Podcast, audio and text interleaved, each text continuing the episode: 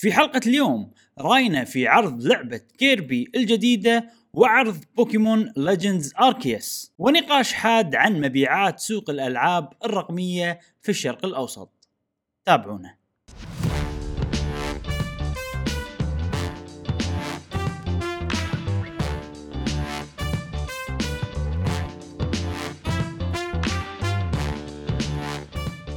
اهلا وسهلا وحياكم الله معانا في حلقه جديده من بودكاست قهوه جيمر. معاكم ابراهيم وجاسم ومشعل في كل حلقه ان شاء الله نوافيكم باخر اخبار وتقارير والعاب الفيديو جيمز لمحبي الفيديو جيمز. اول حلقه ثلاثيه سنويه في سنه جديده معنا جاسم.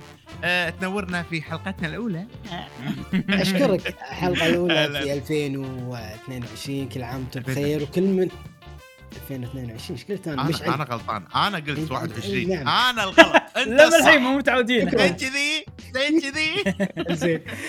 كل عام وانتم بخير. كل اصدقائنا في قهوه جيمر اتمنى لكم عام جميل سعيد فيه المتعه والترفيه بالالعاب. ان شاء الله نستمتع بالالعاب ونستمتع كذلك في هذا البودكاست. ابراهيم في شيء عندنا اليوم، في شيء حلو لما نسوي 180 حلقه بشكل اسبوعي من مثلا بودكاست ولا شو.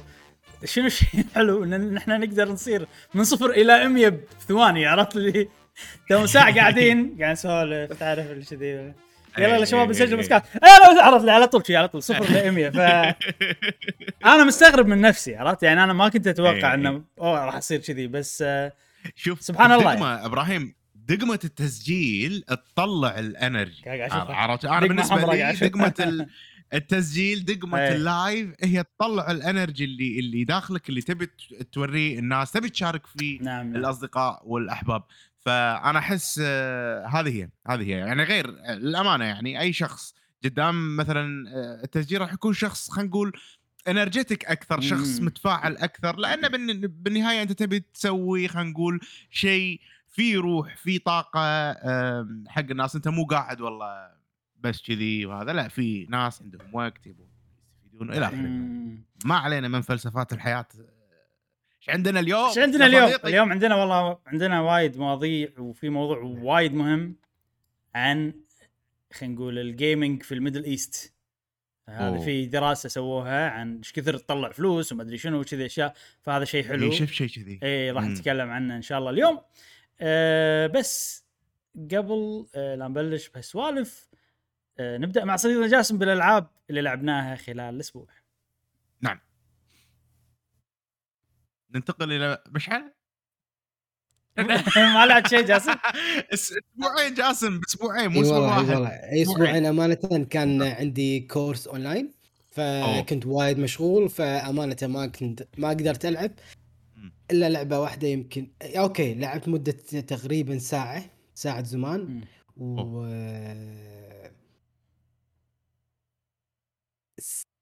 ربع ساعة هيلو. ربع ساعة هيلو. إنزين. لعبتها كان أطلع أنا انستول، كان ألعب. ليش؟ أنا شوف، أنا مع كل احترام حق المحبين هيلو، أنا ما عندي مشكلة بالسلسلة، بس عندي مشكلة في الأسلحة الفضائية اللي سيو. أنا اتنرفز. ما قدرت يعني يعني مو بس هيلو، يعني دستني وهيلو، يعني هذه الاسلحه اللي سيو.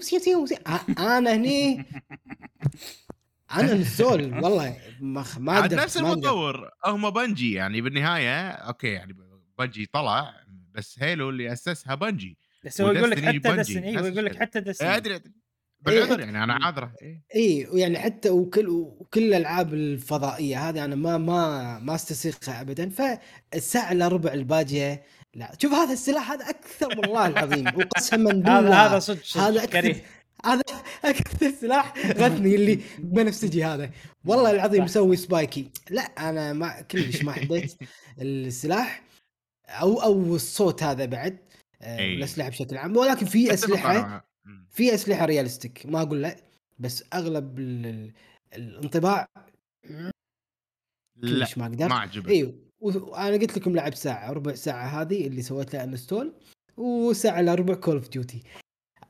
اطلع اي واحده. عرفت شلون؟ اي كول اوف ديوتي مو اخر واحده نزلت اللي قبل، مو الجديده اللي قبل. اي فكنت قاعد العب ملتي بلاير اكمل الليفل.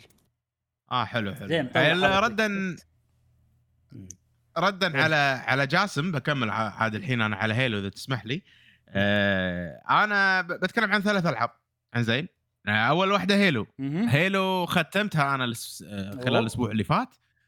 انا ما احب الالعاب اللي فيها اسلحه فضائيه شوكيات والاشياء كلش، واللعبه كلها ما استخدمت الاسلحه الفضائيه الا لما كنت صدق مضطر. عدا عن ذلك كنت استخدم الاسلحه اللي الناس اللي قاعده تشوفونها، اسلحه خلينا نقول نوعا ما واقعيه، مو ليزر والاشياء هذه كلها. حبيت العاب الفضاء بسبه هيلو، هذا اعتراف صراحه. بديت اتقبل العنصر الفضائي، عنصر الالين، عنصر الاشياء بسبه هيلو. لعبه ما فيها واقعيه، يعني واقعيتها زيرو على الشمال، مع ذلك فيديو جيم يعني ممتعه حيل. كل اقدر اقوله اني خلصت اللعبه، استمتعت فيها استمتاع مو طبيعي. الطور القصه قصير، المفروض انه خلال 8 ساعات 9 ساعات تخلص اللعبه. انا لاعب اللعبه اكثر من 24 ساعه. خلصت كل نقطه بالخريطه. ابي اي سبب يخليني العب اللعبه هذه. وعقب ما خلصت اللعبه نزلت الماستر تشيف كولكشن، وشكلي ببلش من وقت الى اخر اني ابدي العب الالعاب القديمه، لانه وايد استمتعت يعني باحساس اللعبه وكذي. ولما رجعت لعبت الماستر تشيف اللي هو هيلو ريتش، يعني اول هذا، حسيت لا الطابع موجود للحين. هيلو انفنت ما غيرت، اقصد ما مسحت الايدنتيتي مالها. وحيل يشكرون على ذلك المطورين صراحه. جربت الجزء الاول مال هيلو. جربت الجزء الاول الريماستر منه. في شيء يعني في شيء صدمني، ماكو نيشان. عرفت ال2 عرفت نفس جولدناي، عرفت نيشان الطق ومزال. لعبه قديمه عرفت كذي صار فيني. وعلى هالطاري انا ما اكتفيت فقط بلعبه هيلو اني ختمت لعبه هيلو، لا انا تحمست اكثر اني اشوف دوكيومنتريز مالوت مايكروسوفت عن اكس بوكس. 6 حلقات في يوتيوب شانل اكس بوكس عن اكس بوكس، دوكيومنتريز عن اكس بوكس، من اكس بوكس الاوريجينال وشلون سووها. مو هيلو يعني. وشلون اكيد طبعا بال6 حلقات هذه يا ابو طاري هيلو. هيلو هي اللي سبتها. احنا قاعد نشوف اكس بوكس اليوم. هي خلينا نقول اللي شالت الجهاز والبراند بكبره للامانه، لان على كلامهم طبعا بذاك الوقت هم اول ناس سووا توين ستيك شوتر، انه خلوها داخل جويستيك من الامور هذه. فكانت نهضه، يعني كانوا الناس غالبا اذا بيلعبون العاب شوتر بشكل جدي كانوا يلعبون على البي سي. فبسبه هيلو والتكنولوجيات اللي بذاك الوقت حطوها باللعبه وكذي، قمنا نشوف العاب الشوترز على كلام طبعا اكس بوكس، او على كلام الدوكيومنتري اللي شفته. فشيء حلو، انصحكم صراحه اذا حابين تعرفون اكثر عن اكس بوكس والشركه وهيلو والاشياء هذه كلها. دوكيومنتري فظيع صراحه، حلو في شانل اكس بوكس. بس اللعبه في سؤال عجيبه استمتعت فيها. ايه القصه انت ما حلوه؟ انت شفت القصه بفيديو شيء كذي يعني؟ إيه؟ قبل لا تخلصها ولا عقب ما خلصها؟ قبل لا تخلصها شلون؟ بالنهايه انا سمعت وايد ناس انه يقولون القصه ناقصه، كنا بنعرف اشياء ما قالوا لنا اياها ما ادري شنو. فانت بالنهايه شنو حسيت؟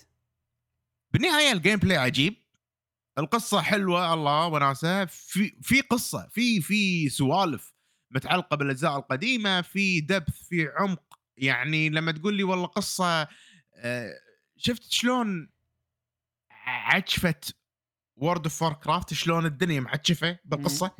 هذا من هني وهذا جاي لك من مدري وين.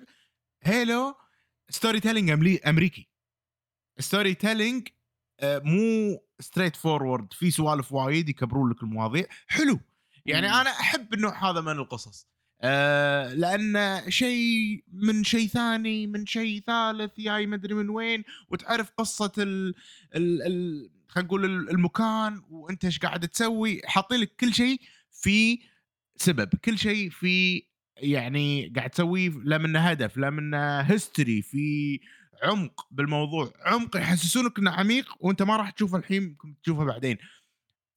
هل انا فاهم القصه القديمه خلينا نقول 100%؟ لا، انا شفت مختصر، ما لعبت الالعاب، ما قريت الكوميكس، ما كنت يعني على قولتهم وايد بالقصه، ولكن من اللي انا شفتها كقصه مختصره وبعدين لعبت هاللعبه، انا جدا مستمتع بالقصه. زين، هل كان في احساس دامنا هذه هيلو انفينيت انه والله هيلو انفينيت بيصير فيها اكثر من كامبين، ستوري كامبين بالمستقبل ممكن ينزلون؟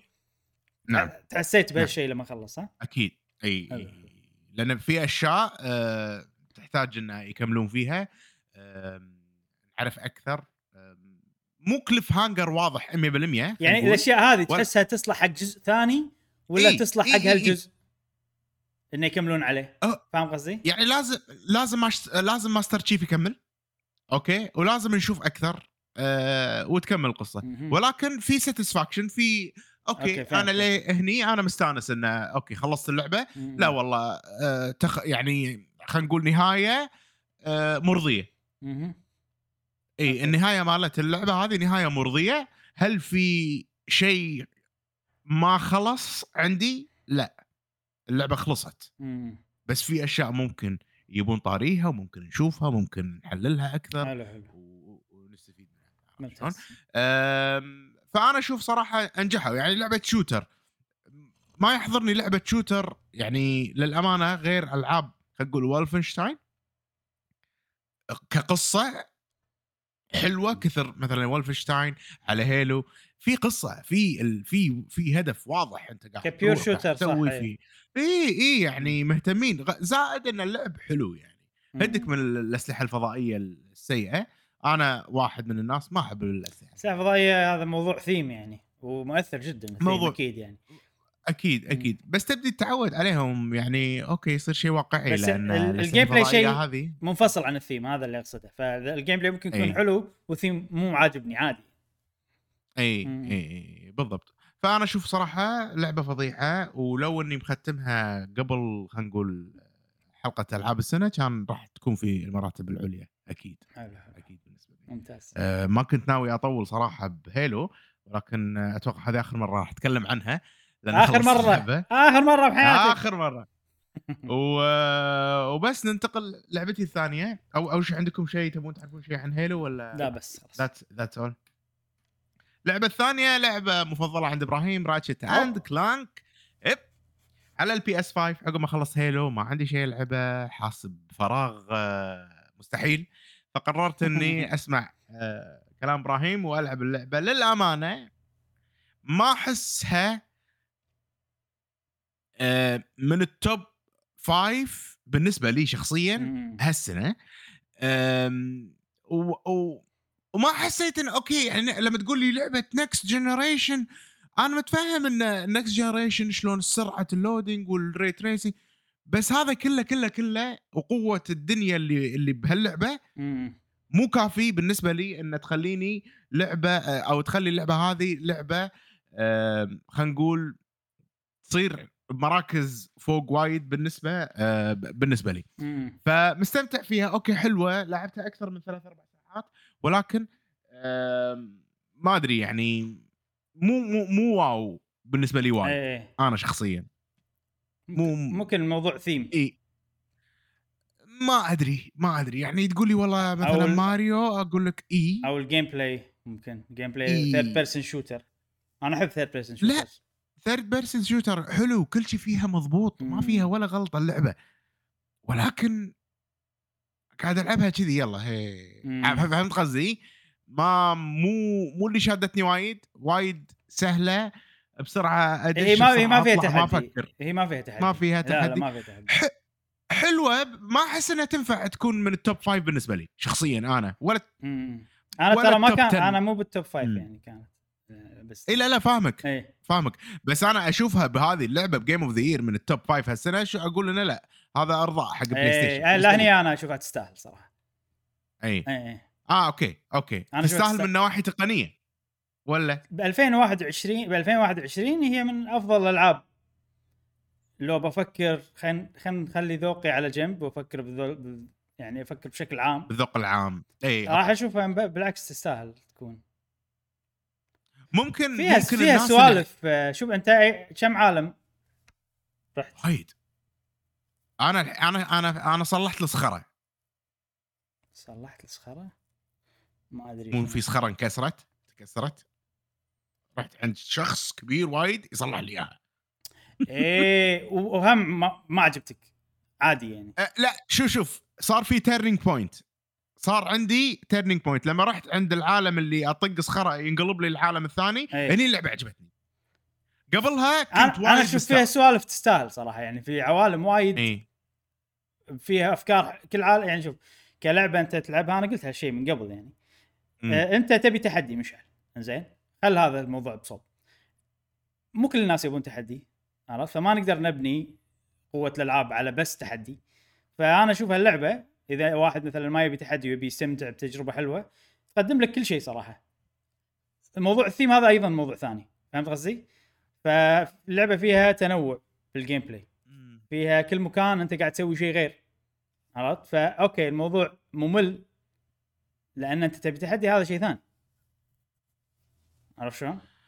انا احس اللعبه لانها سهله أوكي. انت عشان شيء قاعد تحس انها هي مو عاجبتك. ما ادري والله، زائد ما ادري.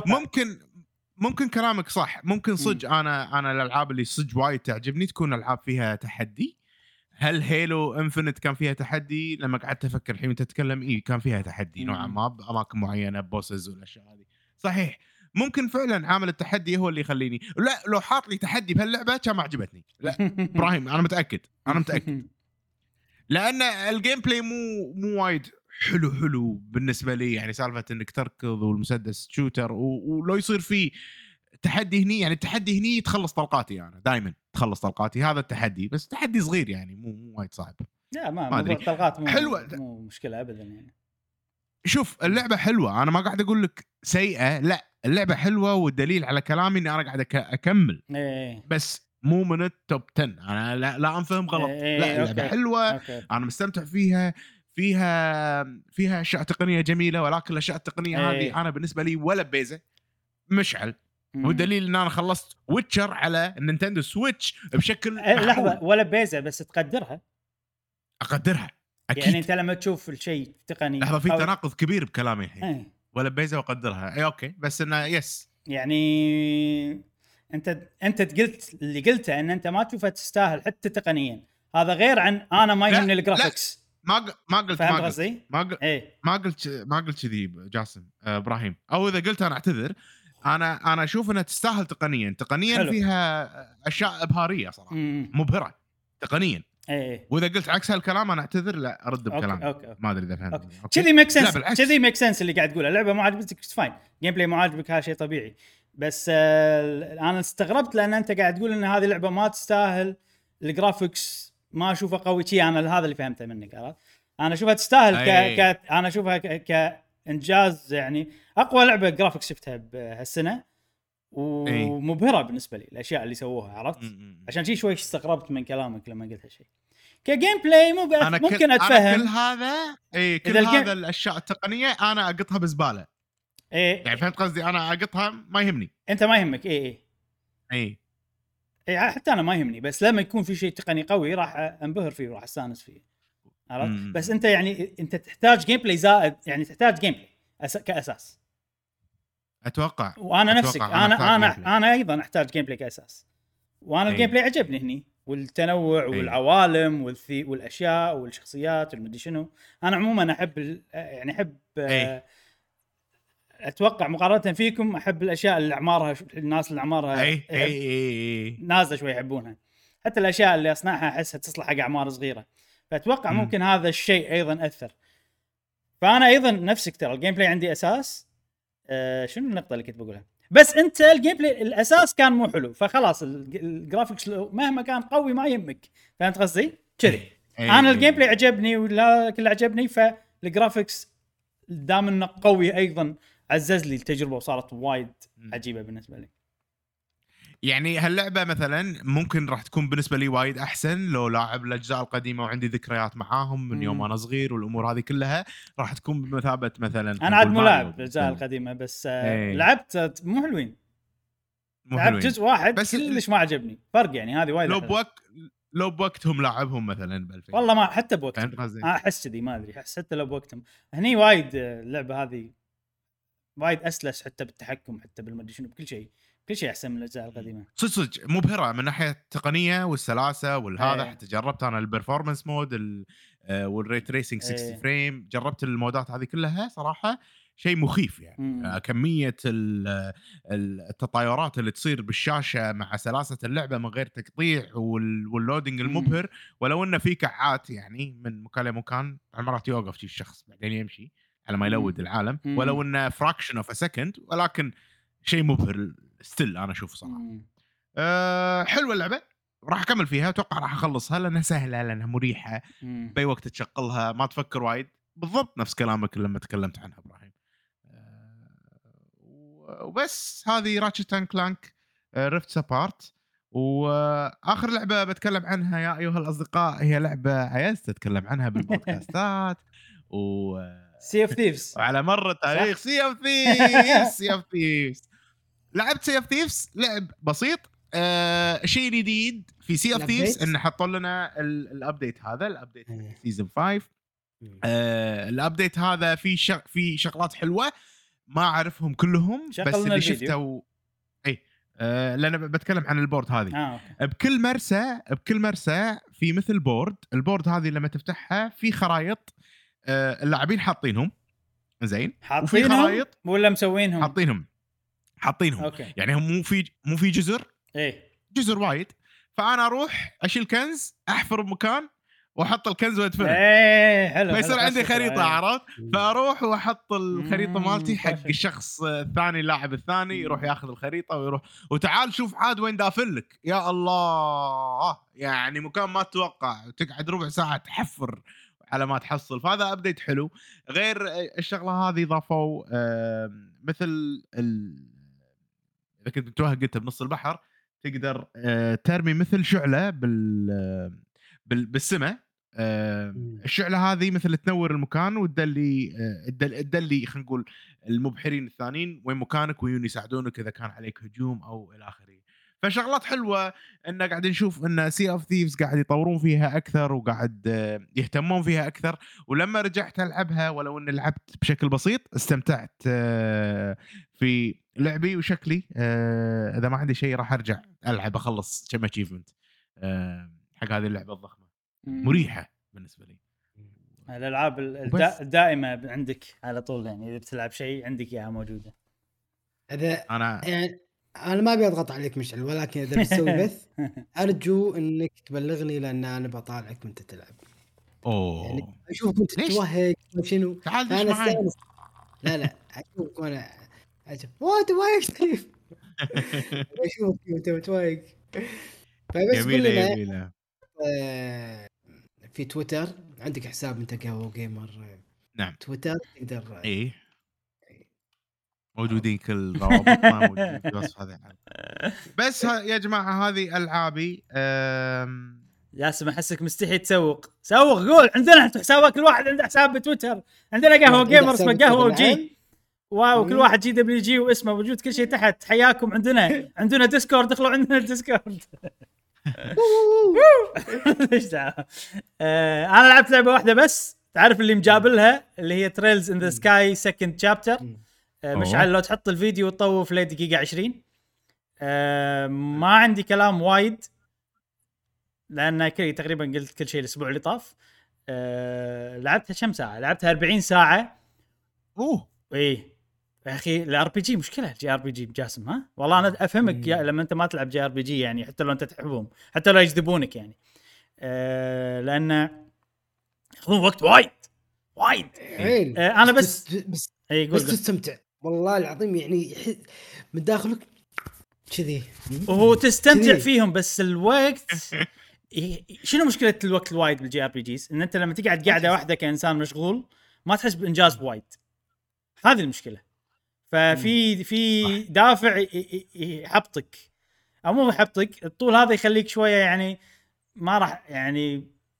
قعدتي ما فيها فما في انجاز ما في هذا خصوصا اذا في اشياء ثانيه ببالك في العاب ثانيه انت مهتم فيها انا لاحظت كل شهر واحد ماكو العاب تهمني لان السنه اللي طافت شهر واحد لعبت الجزء الاول السنه هذه شهر واحد قاعد العب الجزء الثاني، وحاليا مكرس كل وقت الجيمنج حقها وعادي يعني ما عندي مشكله، وقاعد اتقدم بشكل بطيء.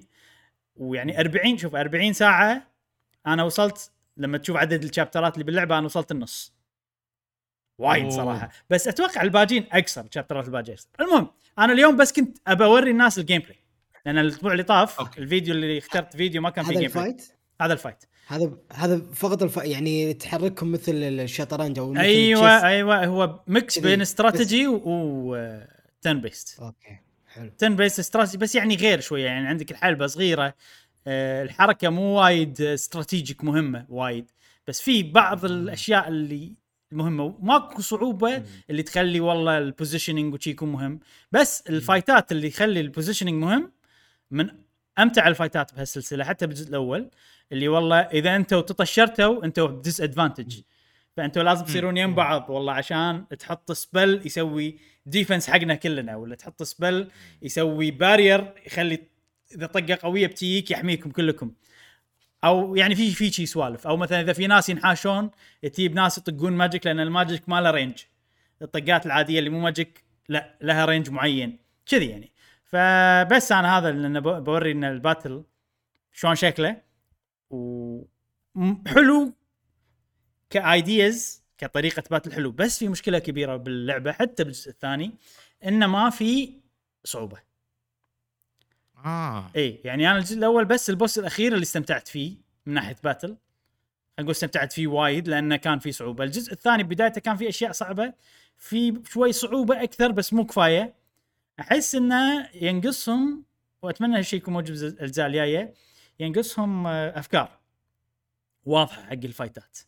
يعني والله هذا الفايت فكرته كذي، انت لازم تسوي استراتيجي معينه عشان تتخطى البوس هذا بطريقه معينه. الحين انا اقدر اي بروت فورست، فهمت قصدي؟ مو شرط اسوي استراتيجي، يعني اقدر امشي خلاص، يعني اقدر خلاص انا اطق وهيل واطق وهيل واطق والفايت يطول وراح افوز، فهمت مثلا كذي. فهذا الشيء شويه يعني يحتاج تكويك افضل.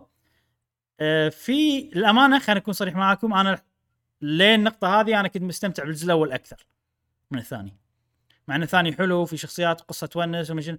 ليش؟ لان الجزء الثاني نفس الاماكن مال الجزء الاول نفسهم بالضبط. اوكي يعني ماكو ولا اريا الا اريا واحده صغيره بالبدايه، ماكو ولا اريا جديده انا رحت لها، كله قاعد امشي بنفس الاماكن. فتعرف اللي انا احب الاستكشاف في مكان جديد، احب انا رحت مكان جديد، رحت خريطه جديده، رحت مدينه جديده، هذا شعور حلو مو موجود بهاللعبه. فممكن شويه هذا يعني اثر سلبيا، ولكن اذا في نقطه ايجابيه، لما ترجع مدينه معينه، لما تشوف الشخصيات اللي انت شفتهم من قبل وتكلمهم وما ادري شنو وش قالوا وش صار عليهم، الوضع مضبوط و خلينا نقول ما راح اقول رياليستيك، بس راح اقول يصدق.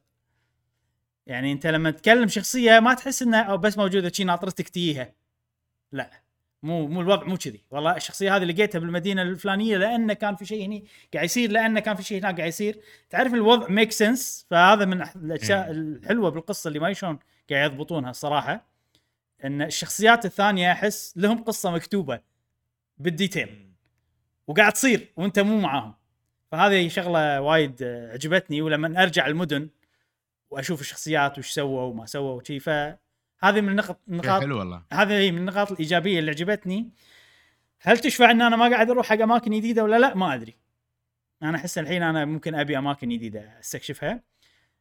غالبا الالعاب تريلز بالنهايه يصير البط نقول بالقصه يعني. فحاليا انا بنطر بشوف يعني، حاليا سفار الجزء الاول كان احلى 40 ساعه ثانيه سفار الجزء الاول احلى، بس السلم استمتع فيها وبس. هذه ترايلز اند ابراهيم سكاي سكند شابتر.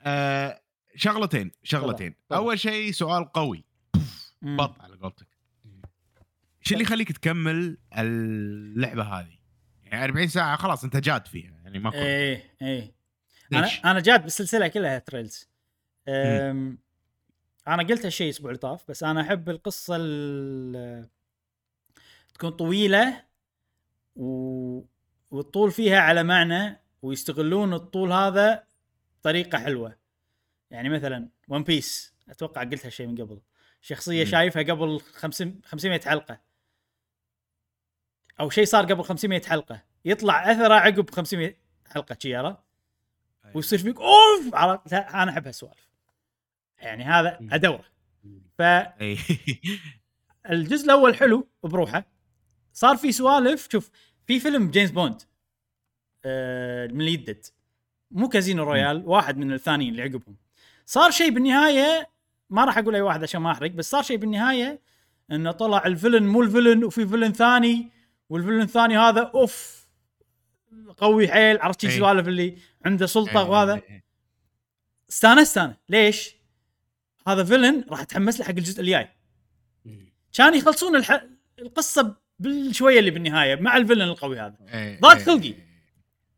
أنا أحب إنفستمنت كذي يعني تحط لي فيلن تورينا هو قوي، خلاص هذا لازم تعطيه مجال عشان تصير سوالف وهذا عشان نقدر نغلب. مو بالساهل فشي. عرفت الموضوع؟ فهمتك يا. فالأشياء كلها موجودة من الجزء الأول، والحين الجزء الثاني أنا أحسه كله ستب أصلا. يعني قاعد نشوف وايد شخصيات وبس، إنه ما راح يصير الباي أوف حقهم، أو ما راح يصير إنه شنو النتيجة إلا بعدين. وهذا شيء ميك سنس، لأن أهما والله أقوياء، لأن أهما ما أدري شنو، لأن أهما والله أذكياء، لأن كذي يعني. ما أدري إذا شرحت صح ولا لا، بس أنا هذا الشيء أنا فهمتك. أقدره وايد بالقصص وأدوره، وأحب لما أكون أنا ونقدر تحصله بنفس الوقت. مو وايد موجود إيه، وأنا أحب أكون إنفستد، أستثمر بالمساحة الذهنية اللي عندي بالشخصيات وأفكر فيهم وش بيصير وش ما بيصير، وأمشي معاهم برحلتهم الطويلة. طبعا لازم الأشياء الصغيرة أيضا تكون ممتعة، والشخصيات تكون حلوة، والشخصيات تكون فيها عمق وفيها تعقيدات إن تشيل القصة وتشيل كذي وحلو. أنا أحب هالجزء إن البطلة مثلا تعصب، تبكي، تضحك، تزعل، مدري، كل الإيموشنز موجودة فيهم، وكل الإيموشنز لما تصير تحسها ميك سنس إنها تصير الحين. فعشان كذي أنا أحب الله أو سلسلة ترايلز بالتحديد. السلسلة هذه زينو بليد تعطيك كل هذا بلعبة واحدة. عرفت؟ تعطيك توليفة كاملة كلها موجودة بلعبة واحدة. فهذا من الشغلات الحلوة، والألعابهم مو طويلة حتى قصتهم كذي. فيعني سؤال ثاني قاعد تلعبها على ستيم أذكر أنت قلت صح؟ نعم. هل وصلت مثلا الكمبيوتر على التلفزيون قاعد تلعبها كاوتش بلاي ولا؟ لا ألعبها. مو مفكر تسوي؟ لا والله شوف من أقعد والعب عادي يعني، الوضع مريح. أوكي. بس الكاوتش أحسن، أو أنا يمكن مخي فاصل بين الشغلتين، لأن وأنا قاعد ألعب تريلز، خلينا نقول خلصت لعبت تريلز، يصير فيني أنا ما لعبت فيديو جيمز اليوم ودي أقعد ألعب كذي، عرفت، على الكاوتش ورا. فأتوقع أنه هو شيء ثاني كذي يعني، أنا معطيه اعتبار ثاني ما أدري شنو، فغير عن لما نقعد ألعب فيديو جيمز على الكاوتش. وهذه تريلز. جميل صديقي. خوش ألعاب صراحة هالأسبوع في تنوع جميل. عندنا تريلز عرفنا عنها أكثر من إبراهيم. شكرا صديقي على تنويهك لنا. أوكي، ننتقل حق فقرة الأخبار السريعة. الأخبار السريعة عندنا اليوم خبرين بسرعة بنقولهم.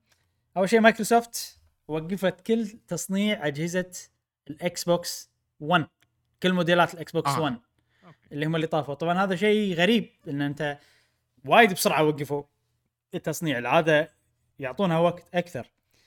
وعلى حسب كلام ريبريزنتيف واحد من اللي يمثلون مايكروسوفت صراحه بمقابله او شيء قبله، انه وقفوا التصنيع تيمته بنهايه 2020 يعني، مو الحين. ايه، فمن زمان موقفين التصنيع. فصراحه انا اشوف ان حق اكس بوكس هم أجهزتهم كلها يعني تمشي مع بعض، عرفت؟ شنها تليفون أو شنها يعني، اللي هني تقدر تسوي هني وتقدر تسوي هني. إذا اللي فوق موجود وإذا اللي فوق رخيص، الباقي ما لهم لازمة، عرفت؟ فأشوف أنا شيء طبيعي، مو مستغرب وايد من الموضوع. لأن إكس بوكس لو نينتندو مثلا توقف 3DS الحين، لا 3DS لها ألعابها، لها مكانها، لكن يصير فيني يعني. هذا الخبر السريع الأول. الخبر السريع الثاني عندنا شركة بلاتينوم جيمز، في واحد اسمه أتسوشي إينابا اللي يعرفونه طبعا، هو من زمان موجود ومنصب عالي بهذا ببلاتينوم، ولكن ترقى إلى رئيس الشركة اللي فوق طلع وترقى إلى رئيس الشركة. طبعا أتسوشي إنابا هو صانع ألعاب، فلما يمسك يصير رئيس الشركة هو الحين بيمسك كل شيء، مو بس صناعة الألعاب، حتى البزنس ما البزنس والأشياء هذه كلها.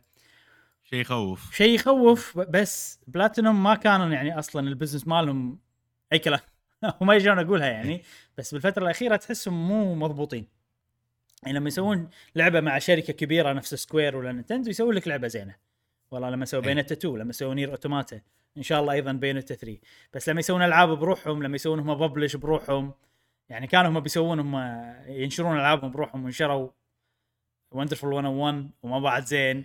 ففي كذي قرارات تحسهم يعني لحظية أو مو لحظية، إنه شورت تيرم حيل، ما أحس عندهم خطة شي قوية. والله يلا نبيع 10% منه حق تنسنت عشان ننشر ألعابنا، ما أدري شو. فأتسوشي إنابا الحين هذا لما يروح فوق هل بيسوي شيء زين ولا لا؟ كونه هو صانع ألعاب يعني ما يبشر بالخير، بس نتمنى أن هذه بداية جديدة لأن نحب ألعابهم صراحة، فنبي إدارتهم تكون أيضا مضبوطة. وبس هذه الأخبار السريعة عندنا اليوم. بس خلاص. أي بس شوف في شغلتين يعني صغار راح يكون مين توبك صغار عن تريلرات جديدة حق كيربي وحق بوكيمون ليجندز أرسيس، بس ما حبيت أحطهم بالأخبار سريعة عشان الناس تلقاهم بسرعة، أنا أتوقع الناس متحمسة لهم. فننتقل حق المواضيع هذه. الحين عندنا فقرة كيربي، مو فقرة كيربي هي، بس تريلر جديدة نزلوها حق لعبة كيربي فورغوتن لاندز، وفي شغلات حلوة. أول شيء حلو عرفناه إن اللعبة راح تنزل، عرفنا تاريخ متى راح تنزل اللعبة، في شهر 3 يوم 25/3. أتوقع وقت زين يعني، أتوقع حزتها راح يكون توني خالص من تراينجل استراتيجي وببلش هذه اللعبة. شنو الأشياء الجديدة اللي عرفناها من التريلر هذه؟ أولاً إن في الكوبي أبيلتيز، إن أنت الكيربي تصير عندها أشكال مختلفة وطاقات مختلفة، وإن في كوب تقدر تلعبون اثنين مع بعض اللعبة هذه، فهذا أيضاً إضافة جميلة. وأيضاً شفنا مدينة، والمدينة راح يصير فيها فعاليات وفي ميني جيمز وسوالف، فيعني واضح أن اللعبة يعني ما تحس محتواها زين حلو يعني، فيها كذي يعني فيها همشة حلوة من المحتوى هذا اللي بين معي بالتريلر هذه. وآخر شغلة أن هي مو عالم مفتوح، هي عوالم وايد، وفي عالم نفس اللي قاعد تشوفونه الحين تنتقل بينهم بهالطريقة. أكثر شيء ذكرني ماريو أوديسي، خلينا نقول ذكرتني في اللعبة هذه، أحسها ماريو أوديسية بس على كيربي. وبس هذه المعلومات اللي عرفناها من التريلر هذه. الحين أنت طبعًا أول مرة تشوفون التريلر هذه، فأبي رياكشنكم، أبي رياكشنكم على اللي قاعد تشوفونه. أنا صراحة أشوف أنا تحمس أكثر حق اللعبة، خصوصًا هني، أنا بعد. خصوصًا الأشياء اللي قاعد أشوفها هني، مثلًا في environments حلوة ما تحسها فيجوال، ما تحسها تشوفها بالألعاب كيربي يعني، تعودنا ألوان فاقعة وناسة وبس، فكذي فتحمست زيادة حق اللعبة. يقول عنصر إنك تلعب مع صديقك، أتوقع أكيد أونلاين صح ولا؟ والله ما أدري إذا أونلاين وكوب ولا بس كوب ولا بس أونلاين، ما أدري صراحة. لا أقصد إنه كوب، إنه تلعب مع أحد تتقدم إيه؟ تتقدم أونلاين ولا لازم يكون يمك؟ في كوب بس ما أدري شلون تسوونه، هل لازم أونلاين هل لازم كوب، هل الاثنين يصيرون ما أدري صراحة. عموما سواء فيها أونلاين ولا مو أونلاين، فكرة جديدة، فكرة حلوة، والتنوع في مثل ما قلت العوالم شيء وايد حلو. أنا أشوفها من أكثر الألعاب الواعدة اللي تطورها تطور جريء. يعني صح، تطور جريء، نقلة حلوة لكيربي صراحة. فأنا أشوفها لعبة واعدة راح تجيب جمهور جديد، مو جمهورها لا يعني جمهورها بيناتنا إحنا ثلاثة مشعل. أنا أتوقع يمكن عادي، أنا عادي إبراهيم جمهورها بسماش. اي بالضبط. والله شوف يعني كيربي انا ما لعبت لعبه، انا شخصيا ما لعبت الا مثلا كيربي اول ستار الاينس، كانت لعبه عاديه، ستار الاينس وكلاش كانت هم لعبه عاديه، ما لعبت القدم. هذه قاعد يصير فيني انا راح اشتريها، هذا مو حقي حق عيالي يعني حلوه. مثل ما قال جاسم راح تستقطب جمهور جديد، الجمهور خلينا نقول الصاعد، الصغير الصاعد، حيل لعبة مناسبة لهم ولنا أيضا، إن ممكن نشارك عيالنا، ممكن نشارك اخواننا، ممكن حتى نشارك بعض، نلعب مع بعض لعبه كوب ممتعه. يعني احنا ما نسوي هالشيء وايد، بس بشكل عام احس حلو. وبعدين يطمني انه من نينتندو، لعبه 3D بلاتفورمينج من نينتندو، خلاص انا مغمض عيني اكيد اللعبه مضبوطه، احس من غير لا افكر حتى، لان ادري هم شلون يهتمون بالكواليتي مالهم، فمو متخوف كلش، بالعكس شيء حلو وشيء على قولتهم داي 1 اشتر وانت مغمض، لان العاده ما يسوون خصومات. اي اللي وده خلي توكل على الله، انا احس اكيد احنا بنشتريها وبنغطيها لكم ان شاء الله، بتشوفوا. انا اشوفها تصلح حتى حقي، انا احسها يعني لما اشوف الجيم بلاي احسها والله حلوه، حتى يعني كل اعمار تستمتع فيها اكيد اكيد. طبعا قبل لا الناس يجون ويقولون لا اللعبه هذه هاللابرتاريتي هم اللي مطورينها. بالنهايه باشراف نينتندو، شركه هال وايد قريبه من نينتندو يعني، وهي اللي تسوي العاب سماش، فيعني انا اتفق معك صح، يعني الكواليتي مال نينتندو راح يكون موجود. شفنا ياما العاب مو باشراف نينتندو طلعت عجيبه حيل، اي نفس مترويد دريد مثلا. فانا احس موضوع اشراف نينتندو هذا يسوي سحر بالالعاب، طبعا شيء وايد لهم ستاندرد ما ينزل. لويجيز مانشن 3 وايد وايد وايد وايد العاب، فهذه ايضا احسها بتصير وايد حلوه. اكيد اكيد اتمنى ذلك. حتى ترى فاير امبلم مع انها لعبه واعده حيل، وشوف الكواليتي يعني. فاير امبلم 3 هاوسز قاعد تتكلم، 3 هاوسز خليك من الكاتسينز والامور هذه، مو الكاتسينز اقصد الحوارات اللي تصير، بس وانت تلعب الكواليتي مال اللعب نفسه ولا غلطه صح.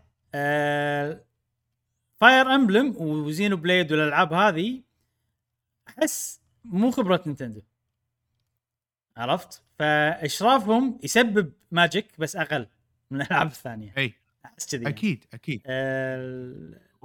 وبعدين العاب ضخمه يعني، يعني جرافيكيا ديماندينج، والجهاز ما يخدم، فالمشاكل التقنيه ايضا تقنيا صح، تقنيه اي تقنيا السويتش ضعيفه، فزي منهم طلعوا شيء بهالقوه. بس احس كيربي والالعاب اللي نينتندو متعوده عليها، حتى مترويد مثلا هم يسوون قبل مترويد شيء، احس هذول اللي لما يشرفون عليهم يصيرون صدق شيء حلو. مطمن انا حيل، مطمن وزين يعني. شهر ثلاثة عقب الزحمه شويه. اي عقب ماكو خلصنا الدن رينج. زين هذه واحده من الالعاب. الحين بنتكلم عن تريلر جديد لبوكيمون ليجندز ارسيس. شفنا تريلر طويل حق لعبه بوكيمون ليجندز ارسيس، ومو ارسيس سوري، انا كل اقول ارسيس، هي اركيس. عرفت انها اركيس من العرض هذا، لان بالعرض هذا قالوا اسم اللعبه. ما ادري اذا شفتوه ولا لا، بس انا صراحه العرض هذا حمسني حق الجيم بلاي. حسيت انه اوكي، لا اللعبه ممكن تصير حلوه، ممكن يعني هذه اللعبه اللي انا ناطرها من بوكيمون. صدق اني احس متاخر، بس على الاقل فيها الاشياء اللي انا كنت ابيها. شنو عرفنا من هالتريلر؟ عالم مفتوح، العالم مفتوح شكله اكبر بوايد من ما توقعت. مو واضح اذا كان عالم واحد كبير ولا عوالم كبيره وايد وانت تروح لهم. في لقطة لمحت لي انه مو عالم واحد مفتوح، عوالم بس كبار حيل يعني، وكل واحد كبار من 4 كبار شيء كذي، ما ادري بالضبط شنو. اللعبة فيها تجميع للريسورسز، تجميع للموارد، وفيها كرافتنج، فهذه ايضا هذا سيستم جديد على بوكيمون. والحلو ان كل الاكشنات تسوي عن طريق قط الكور، يعني حتى اذا بتجمع ريسورسز تقط كرة على صخر، ولا تذكره على الشير ولا... فالاكشن هذا عاجبني انا، يعني احسه شيء حلو اكثر من لا والله تروح تضغط دقمه، ولا تروح وتشوف كاتسين انه هو قاعد ياخذ. عرفت انه وانت تمشي تقطط وتاخذ شيء حلو. احس غير هالشيء شنو شفنا شيء حلو ايضا، البوكيمونات اللي تشوفهم بالطبيعه في انواع، في نوع اللي والله اليف فتقط عليه بوكيبول ييك، عرفت خلاص انت تملكني. في نوع اللي ينحاش طير مثلا، لو تروح له من غير لا تتخشش راح يطير عنك. في نوع الاجريسيف، في نوع اللي تعطيه مثلا، شوف تعطيه اكل ياكل وتصيده كذي من ورا. فها السوالف عجبتني صراحه. النوع طبعا الشرس لازم تباري، انا راح تقط عليه البوكيبول يطقها، فتقط له بوكيمون تخليه ضعيف وتباريه عشان تاخذه. هذا وايد عجبني شيء، احس هذا اللي أتصدق كنا نبيه. وانا قاعد اشوف الحين الجيم بلاي، هذا التريلر مال الجيم بلاي حمسني تصدق بعد انا اكثر حق اللعبه. انا ما شفتها والحين قاعد اشوفها معاكم، قاعد اتحمس اكثر حق اللعبه. قاعد احس انه اوكي يلا خل تنزل خل نجرب. وصدق فعلا مثل ما قلت ابراهيم، هذه لعبه بوكيمون اللي كنا ناطرينها. تخوفي الاكثر انا شخصيا التخوف التقني، لا يعني تخوف التقني لها. اللعبه شكلها وايد فريم ريت جرافيكس وكذي، يعني هالاشياء اتوقع حتى انا ما يهمني. انا مع انه ما يهمني بس متخوف انه يصير وايد سيء لدرجه اني الاحظه، وفي احتمال ترى في احتمال يصير كذي يصير سيء. انا الحين بالتريلر هذا اشوفه سيء، يعني خصوصا لما تقرب على الشخصيات تزوم عليهم تشوف التكستشر مغبش بشكل كنا ملطخ، فما يندرى. يعني انا ممكن اتاذى من الجرافيك صراحه، في احتمال. بس اذا كان الجيم بلاي حلو بالنهايه ما اتوقع راح يكون شيء وايد مهم.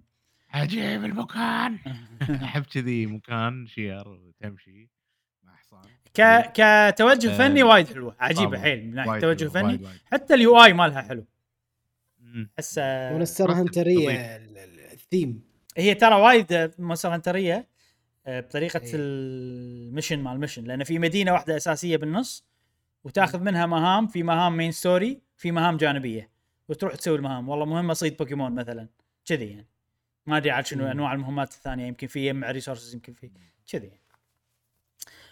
جميل والله وايد حلو العرض. انا اشوف مع اني ما شفته كله، لا حلو. انا تحمست صراحه حق العرض هذا. اذا انت مثلا ودي يضبطون الموسيقى، ودي تكون الموسيقى كذي موسيقى ما قاعد اسمع. شوف الموسيقى اللي بالعرض مو حلوه، كلش مو حلوه موسيقى اللي بالعرض، ضيقت خلق يعني، ما عجبتني يعني. بس عموما العاب بوكيمون الموسيقى فيها حلوه يعني، فموسيقى واحده مو حلوه ما راح تحبطني او تخليني احس ان اللعبه موسيقتها لا. اتوقع راح تصير موسيقتها عجيبه، لان غالبا ما تخذل العاب بوكيمون، ما تخذل بالموسيقى. في هذه اللعبه مو مال تحط لها موسيقى بوكيمون. هذه اللعبه يعني على اللي قاعد اشوفها ما ينفع لها اصلا موسيقى بوكيمون. انا احس يبي لها شيء ماجستيك. هم مسوين موسيقى بريث اوف ذا وايلديه بس فيها انغام بوكيمون. شوف أوكي. الموسيقى اللي لاحظتها بريث اوف ذا وايلد من ناحيه انه ماكو موسيقى وايد، موسيقى هاديه اغلب الوقت، جابانيز ثيم يعني طابع ياباني للادوات اللي يستخدمون الموسيقى، زائد الحان بوكيمون. حتى بالفايت تحس لحن بوكيمون حلو. فالمكس بين هالثلاثه اللي لاحظته زين. في بعض المعلومات خلينا نقولها بعد. لما تموت شخصيتك، لما يطقك بوكيمون ما تموت، تطيح طبعا. كثر لازم يطقك عشان تطيح ما ادري، بس تطيح وترجع الكامب وتخسر الايتم، بعض من الايتمات اللي جمعتها، مو كلهم، بعض من الايتمات اللي جمعتها. وما مو سولز انك تروح تاخذه مره ثانيه، لا مو سولز خلاص تخسر واقعيه. حطوا عنصر واقعي اكثر، اي يعني عشان اللي يبون يحسون بالتنشن انه مو والله مت ماكو شيء خلاص ارجع الكامب وارجع مره ثانيه امشي. لا في شويه يعني في عواقب انه اذا انت مت لا راح يصير في، لا لازم تنتبه كذي زين. طبعا شيء مو جديد بس حلو انه اكدوا انه موجود هاللعبه، انه في ازياء وفي تقدر تغير شكل الشعر وشكل الازياء وشي. انا هالشيء وايد احبه.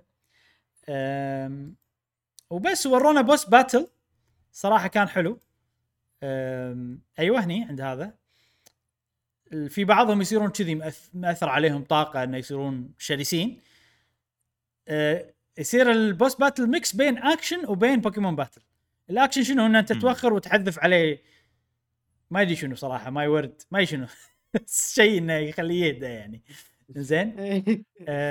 لما يهدى ويطيح مثلا تطقه بوكيمون باتل او شيء كذي، تقدر تحذف عليه بوكيمون تسوي باتل. المهم انه هو ميكس بين الاثنين، اكشن وزائد بوكيمون باتل، فحلو. انا صراحه اشوفه حلو يعني، مو شيء اللي كنت راح افكر والله ممكن يسوونه، بس لما شفته كنا والله يونس.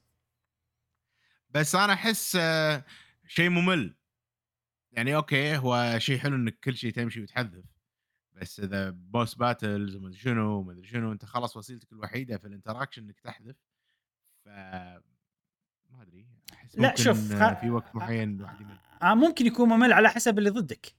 اذا كانوا اللي ضدك عندهم حركات منوعه لازم تعرفها عشان توخر عدل راح يصير مو ممل، لان انت يعني اللي اقصدها اتمنى في دوج في مدري شنو هو في اشياء كذي على اساس انه هو دوج في تنوع دوج وتحذف بس هذا اللي شفناه. اوكي رول وتحذف عرفت، فلما يطقك طقه معينه تسوي رول شلون تسوي رول عشان توخر عنها. شوف انا يعني ما اثق انه بيسوون شيء جبار يعني للامانه، بس ككونسبت ممكن تصير حلوه يعني العاب السولز دوج وطق باختصار يعني عرفت. فممكن يسوون شيء وبلوك وايتمز و1000 ايتم وتعال ماجيك و1000 ماجيك. اوكي الكونسبت الاساسي يعني دوج وطق، هذا الشيء اللي انت مخك لازم يتعلمه حق كل فايت يتقنها خلينا نقول. اي ف لو يسوونها يضبطونها يقدرون، بس ما اتوقع صراحه بيصير شيء حلو، اتوقع بيصير ممل ناس ما تقول. بس الشيء اللي يشفع انه في بوكيمون باتل بالنص، ان انت اوكي دوج وطق وطق وطق بوكيمون باتل ولين تخلص هذا. هل بيصير ممل؟ ممكن، اتمنى ما يصير ممل، اتمنى ان يكون الوحوش فعلا منوعه وفيهم طقات مختلفه وكذي. وترى الاشياء اللي تحذفها عندك وايد اشياء تحذفها، ما يمكن ورانا بس ان هذا اللي ينفع، بس يمكن في اشياء ثانيه على البوسات الثانيه ممكن ما ادري. ممكن يصير في انفايرمنتس ثانيين، مثلا بقعه ماي تخليه يطيح فيها، هذا هو نار. أيوة يصير أيوة. مثلا امور شيء اتمنى نشوف هذا افكار. زين الحين بس من العرض صراحه يحمس، وانا مقتنع الحين اكثر من قبل وايد. اي صح اني اجرب اللعبه هذه صراحه. حتى انا جاسم ما قلت رايك. انا من النوع اللي راح الاحظ الفريم ريت وراح يزعجني اذا يعني اذا لاحظته، وانا قاعد اشوف انه ملاحظ في كل تريلرات اللي حطوها. ترى يعني انا ما شفته الحين. شوفه بيوتيوب احسن، لان هني في شويه ديلي من لانه مشعل قاعد يحطه. لأن أشوف الفريم ريت ما كان يأذي وايد بالعرض الأمانة، مو نفس أول أيام. لا وايد أحسن أوكي. بالعرض هذا وايد أحسن، يعني أشوفه مقبول، يعني شيء نفس حدود الشخصية، وعلى حدود مثل الزرع مثلا ما فيها بيض هذين. لا هذا موجود الأشياء هذه موجودة. لا قصدك فيها جاكيز يسمونهم. ما يسمونهم اللي كنها كريستالات دري موجود. ما شنو دري ابيض. عرفت اللي تقصده. من هالناحيه اتوقع موجود هالاشياء، بس كفريم ريت يمكن من العرض احسه زين. اعتقد انه اكيد ضعيفه اللعبه، لا نقعد نقص على روحنا، مردها على السويتش واحنا متعودين على الجيل الجديد وكذي اكيد يعني. بس فريم ريت انا ترى مقارنه باول وايد اتحسن، واحتمال يكون زين يعني. بس الاشياء الثانيه تفضل. سوري اقول لك فكر فيها بعد هم، اذا بشكل محمول راح تكون وايد زينه. بعد ترى في العاب بالمحمول تطلع مو زينه، زينو بليد مثلا، بس هذا الارت ستايل هذا يطلع زين اتوقع. الارت ستايل هذا اتوقع هو الارت ستايل، كل ما صار رياليستيك كل ما احس بالمحمول. حتى مثلا شيء مقام تنسي 5 مو وايد زينه بالمحمول. عرفت هذه ممكن اتمنى تصير حلوه. البوكيمون العاديه بدايموند امبير وايد زينه بالمحمول، ففي امل ان هذه تصير زينه بالمحمول. بس هذه اوبن وورلد ما بيلعبها محمول. احس لا ابي شيء تلفزيون يعني. هذه اللعبه تقول ابي جرافيكس قوي، ابي جي جرافيكس خلاب وشي، عرفت يصلح لها كذي، مفروض كذي يبي لها كذي. اي طامحه. اي ف يعني احتمال يخرب والله الجرافيكس اذا كان مو زين، بس اتمنى لا. زين جاسم راح نجربها. ما قلت لي يعني انت الحين الجرافيكس ممكن ياذيك، بس غير الجرافيكس تشوفها لعبه حلوه. غير الجرافيكس نعم لعبة حلوة، في شغلات جديدة ما تعودنا عليها في ألعاب البوكيمون، ولكن أنا بالنسبة لي راح أنزعج بالهذه بالدري، بس أتمنى قصتها تكون حلوة يعني ممكن أحاول كثر ما أقدر أتقاضى مثل ما قال مشعل، إذا كانت بورتبل ممكن تروح بس راح أحكم ونس أو أول ما مشعل يأخذها، وباخذ اللايت مالت مشعل أو السويتش مالت مشعل وأتأكد، لأن مشعل يعني خوفك يكون مقياسه غير عن مقياسي، فبالتالي اي لازم اتاكد معي. بس هو ولد راح يصير ولا اشوفك ولا اعيلك ولا اعطيك سويتشي ولا تجيسها، انا اعطيتك كوب مش ولا تلعب اللعبه نينتندو ما يبونك تلعبها، زين كذي. زين زين زين، ترى بلاي ستيشن 6 جايه بالطريق. اوكي دي سي دي بعد مو سي دي ولا دي سي دي. اوكي نبي لعبه حق العاينه يا جاسم. عاينه. اوكي زين، هذه بوكيمون ليجندز اركيوس. تحمسنا صراحه بعد العرض هذا. الحين ننتقل حق الموضوع المهم عندنا اليوم، راح تعرفونه بالموضوع الجاي او راح تعرفونه لان انتم شفتوا المكتوب المهم ننتقل للموضوع اللي بعده. الحين عندنا الموضوع الرئيسي او الموضوع الاساسي مال الحلقه هذه، وهو تقرير عن سوق الالعاب، سوق الفيديو جيمز في الشرق الاوسط. والتقرير هذا سووه شركه اسمها نايكو بارتنرز.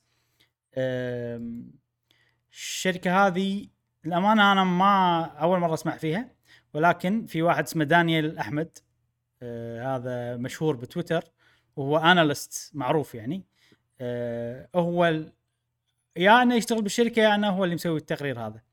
ايش قاعد تشتري؟ شنو هذا التقرير؟ قيمه التقرير $10,000، يستاهلون ربعنا بقهوه جيمر. ها صدق 10,000؟ مو 10,000، $10,000 اي شيء والله. فشيء هذا لا، هذا يمكن اشتراك سنوي حق النايكو بارتنر شيء كذا يمكن. لا مو التقرير هذا بروحه، التقرير هذا بروحه صدق فصل. ما توقعت ابدا يعني. المهم يعني التقرير محترم، مو اي كلام يعني، مفروض ممكن خصوصا انا الامانه ما اعرف الشركه هذه نايكو مثلا، ما اعرفها مثلا، اعرف بلومبرج، رويترز، تومسون، ما شنو هذه الشركه ما اعرف انا نفسك، بس الشخص هذاك اثق فيه اللي هو احمد، دانيال احمد قاري التقرير يعني هو لا هو الاناليست عندهم. اوكي. محلل اقتصادي عندهم توقع كذا. زين. التقرير هذا عن الالعاب او سوق الالعاب، سوق الفيديو جيمز في الميدل ايست. ولكن هم اخذوا الداتا اللي خذوها من 3 دول سموها مينا 3. الدول هم السعوديه والامارات ومصر. زين. ليش التقرير هذا مهم؟ لان ماكو احد يرصد مبيعات، يرصد الارباح، يرصد الايرادات، ماكو.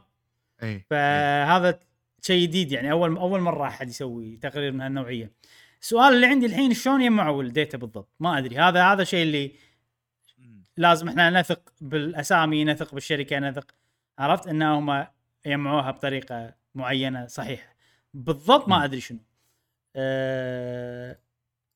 فاحنا بننط على طول الى النتيجه اللي اكتشفوا، هنقول بالتقرير هذا اللي طلع معانا. أول شيء إن الإيرادات، إجمالي الإيرادات بالثلاث دول هذه لسوق الألعاب هي 1.8 بليون دولار لسنة 2021. وعندهم هم طبعاً فوركاستينج عندهم طريقة يعني توقعات إنه والله عقب كم سنة إيش بيصير، فيتوقعون إنه بعد 4 سنين إلى 2025 راح يوصل إلى 2.14 أتوقع باليوم. ثلاثة. سوري أنا كاتبها غلط يعني. 3 صح 3. زين. الحين هل هذا رقم كبير؟ هل هذا رقم صغير؟ هل هذا ما ندري إحنا صح؟ ما ندري شلون يعني بكريج المايز ريلاتيف. اوكي هو رقم كبير اكيد. عرفت بليون، عرفت انت ايش قاعد تقول، بس يعني مقارنه يمكن والله الفيديو جيم اندستري طلع 70 تريليون، ما تدري انت. بس انا سويت بحث سريع، فيعني ممكن غلط ممكن صح ممكن ما ادري، بس يعني كنت باخذ ايديا ان 2020 و2020 كانت سنه يعني صار فيها نهضه بالفيديو جيمز وكذي مبيعات، وهذا طلع الاندستري كله الماركت مال الفيديو جيم كله بالعالم طلع $170 بليون. اوه الانترتينمنت مع الافلام مع لا لا لا بس الفيديو جيمز 70 مليون ايه بليون عفوا 70 بليون يمكن ترى يمكن غلط يعني، انت ممكن الحين لو تسوي سيرش ممكن تطلع رقم مختلف، بس مشكلة أنا ماكو واحد يعطيك بالضبط، يعني واحد يعطيك والله بأمريكا والله ما أدري شنو والله عرفت، فبأمريكا كنا 80 بليون الماركت مال الفيديو جيم كنا، مو متأكد. فأنت لو تشوف واحد العالم 70 تقول لي أمريكا 170 العالم 170 إيه أوكي إيه العالم 170 وأمريكا 80 شيء كذي. فهذا يعني أنا خذيته لا تاخذونه كهو الرقم الصحيح، اخذوه كهذا إحنا شوي نقارن فيه، يصير عندنا وجه مقارنة على الأقل. إنزين فهذا الحين اللي عرفنا. أنا صراحة أشوف إن كريجن واحد رقم ستيل يعني رقم كبير يعتبر، بس مقارنة ب 170 ولا شيء. لا ليش 1% يعتبر تقريبا اي، بس احنا اكثر من 1% من العالم. اي اوكي، فهو اوكي تقدر تقول انا خلينا نقول ان اشوفه رقم واعد، خلينا نقول عرفت يا رقم زين. لو تاخذها كارقام صغير صح راح تحس انه صغير مقارنه بال170 اللي احنا مو متاكدين من صحتها. واذا الجروث مالهم اللي قاعد يحسبونه صح فراح يصير في انتشار كبير يعني. زين خلينا نشوف عدد اللاعبين، ما عندي وجه مقارنه بس نشوف عدد اللاعبين. احنا يعني نعرف عندنا نعرف كم مليون كل دوله كم مليون وما ادري شنو. عدد الناس اللي يلعبون فيديو جيمز ب 2021 بالثلاث دول هذه 65 مليون شخص، واحتمال يرتفعون ب 2025 على حسب تحليلهم إلى هنقول 86 مليون. يعني شريحة كبيرة، يعني نصهم من مصر بس على حسب أو 58% منهم من مصر من 65 مليون. هذا يعني خلينا نقول حول 40 مليون مصري يلعب ألعاب سواء بي سي سواء كمبيوتر سواء موبايل. رقم كبير. نعم انا احس رقم وايد كبير. وشوف السعوديه احسها يعني انا المفروض اللي يشوف التقرير هذا يقول احنا لازم نستثمر بالسعوديه، يعني نينتندو مثلا لو تشوف التقرير هذا المفروض يصير فيها اوكي لازم انزل العابي بشكل اوفيشال بالسعوديه بتعريب، لان انت شوف الناس اللي تلعب كم وشوف الصرف كم. اي مستحيل اي يعني ما عندهم الناس اللي تلعب وايد اوكي بس اقل من مصر، بس هم تقريبا كم بالمئة 80% 60% من العائدات يعني من السعودية. اي يعني لو بنفصل مفروض يعني ومصر أحسه سوق يصلح حق ممكن الموبايل جيمز الفريميوم موديل شيء كذي يعني. UAE تعتبر صغيرة مقارنة بمصر وهذا السعودية. اي مع ذلك هي هم ماخذينها هني كدولة مثل الدول الصغار. يعني والله الكويت ما ادري شنو بحرين اوكي يمكن بحرين وايد صغيرة بس يعني كذي اتوقع هم ماخذينها ان احنا نبي ما نبي بس السعودية ومصر هذول الدول الكبار وشي، نبي هم دولة صغيرة تمثل ونقدر ناخذ منها معلومات. انا اتوقع لو يون الكويت مثلا ما اتوقع عندنا احنا رصد وكذي يعني. عموما فهم ثلاثتهم يعتبرون يعني اسواق زينة حق الفيديو جيم، سوق واعد يمكن كل واحد شويه الكونسبت غير ماله او الطريقه اللي مثلا البزنس اللي يصلح له شويه مختلف، بس يعتبرون يعني اسواق زينه حق الفيديو جيمز. في بعض الاشياء اللي قالوها انه والله ليش الميدل ايست راح يكون سوق وايد زين حق المستقبل، لان الحين في دعم من الحكومات حق خصوصا بالامارات والسعوديه حق المجال هذا. اول شيء الاي سبورت اوريدي في دعم، وبالسعوديه بخطه 2030 اتوقع عندهم حاطين هالاشياء من الاشياء الاساسيه اللي بيدعمونها.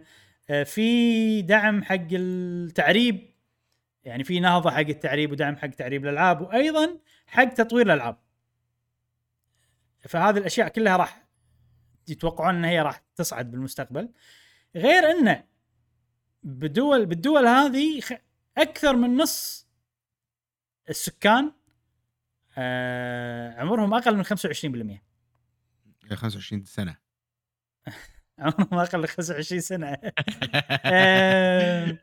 فالعمر هذا 25 وتحت يعتبرون يعني ديجيتال ايج، عرفت؟ يعني هم رابين مع الأشياء هذه، فهذا شيء مو جديد عليهم. والله إحنا نلعب فيديو جيمز هذا بدال التلفزيون. اللي أول إحنا نشوف تلفزيون، فاللي هذا لا، إحنا نلعب جيمز ما نشوف تلفزيون. هم هذه شغلة ليش السوق هذا واعد، هم قاعد يقولون. فهو واضح إنه من التقرير إنه السوق هذا الحين قاعد يطلع كذي، نتوقع إنه بيزيد، نتوقع إنه سوق واعد عشان كيت كذي من الأشياء اللي قالوها الحين. نيجي حق دانيال أحمد، عنده بعض الكوتس اللي قالها، يعني هذا مو بالتقرير، هذا بمقابلة ثانية عن التقرير بموقع ثاني. يقول ان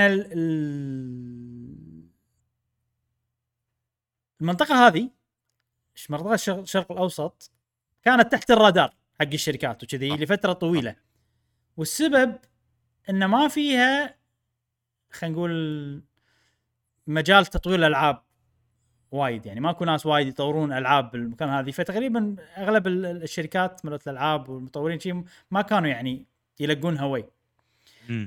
غير انه والله في مشكلة انه والله هم دول وايد، خلينا نقول يعني مو دولة واحدة انت قاعد تتعامل وياها، وكل دولة لها كلتشر غير، كلتشر مختلف.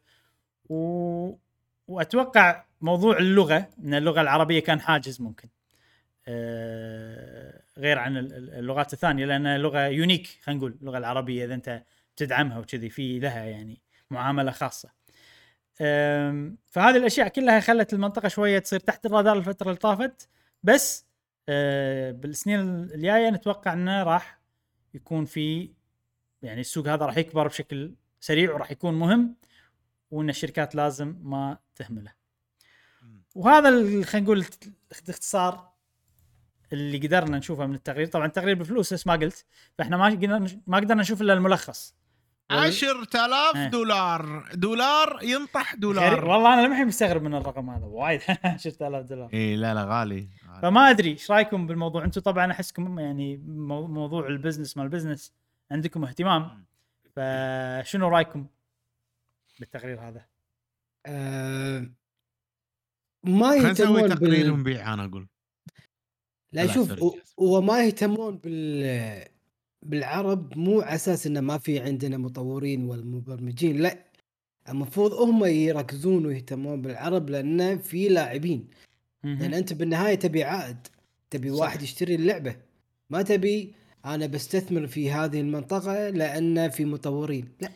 هو بعدين موضوع المطورين اتوقع هم يعني لو كان في مطورين كان عرفوا، لان يجون ويشوفونهم، عرفت كذي؟ يعني هو كاويرنس، مو موضوع ان هل هذا سوق يصلح ولا ما يصلح.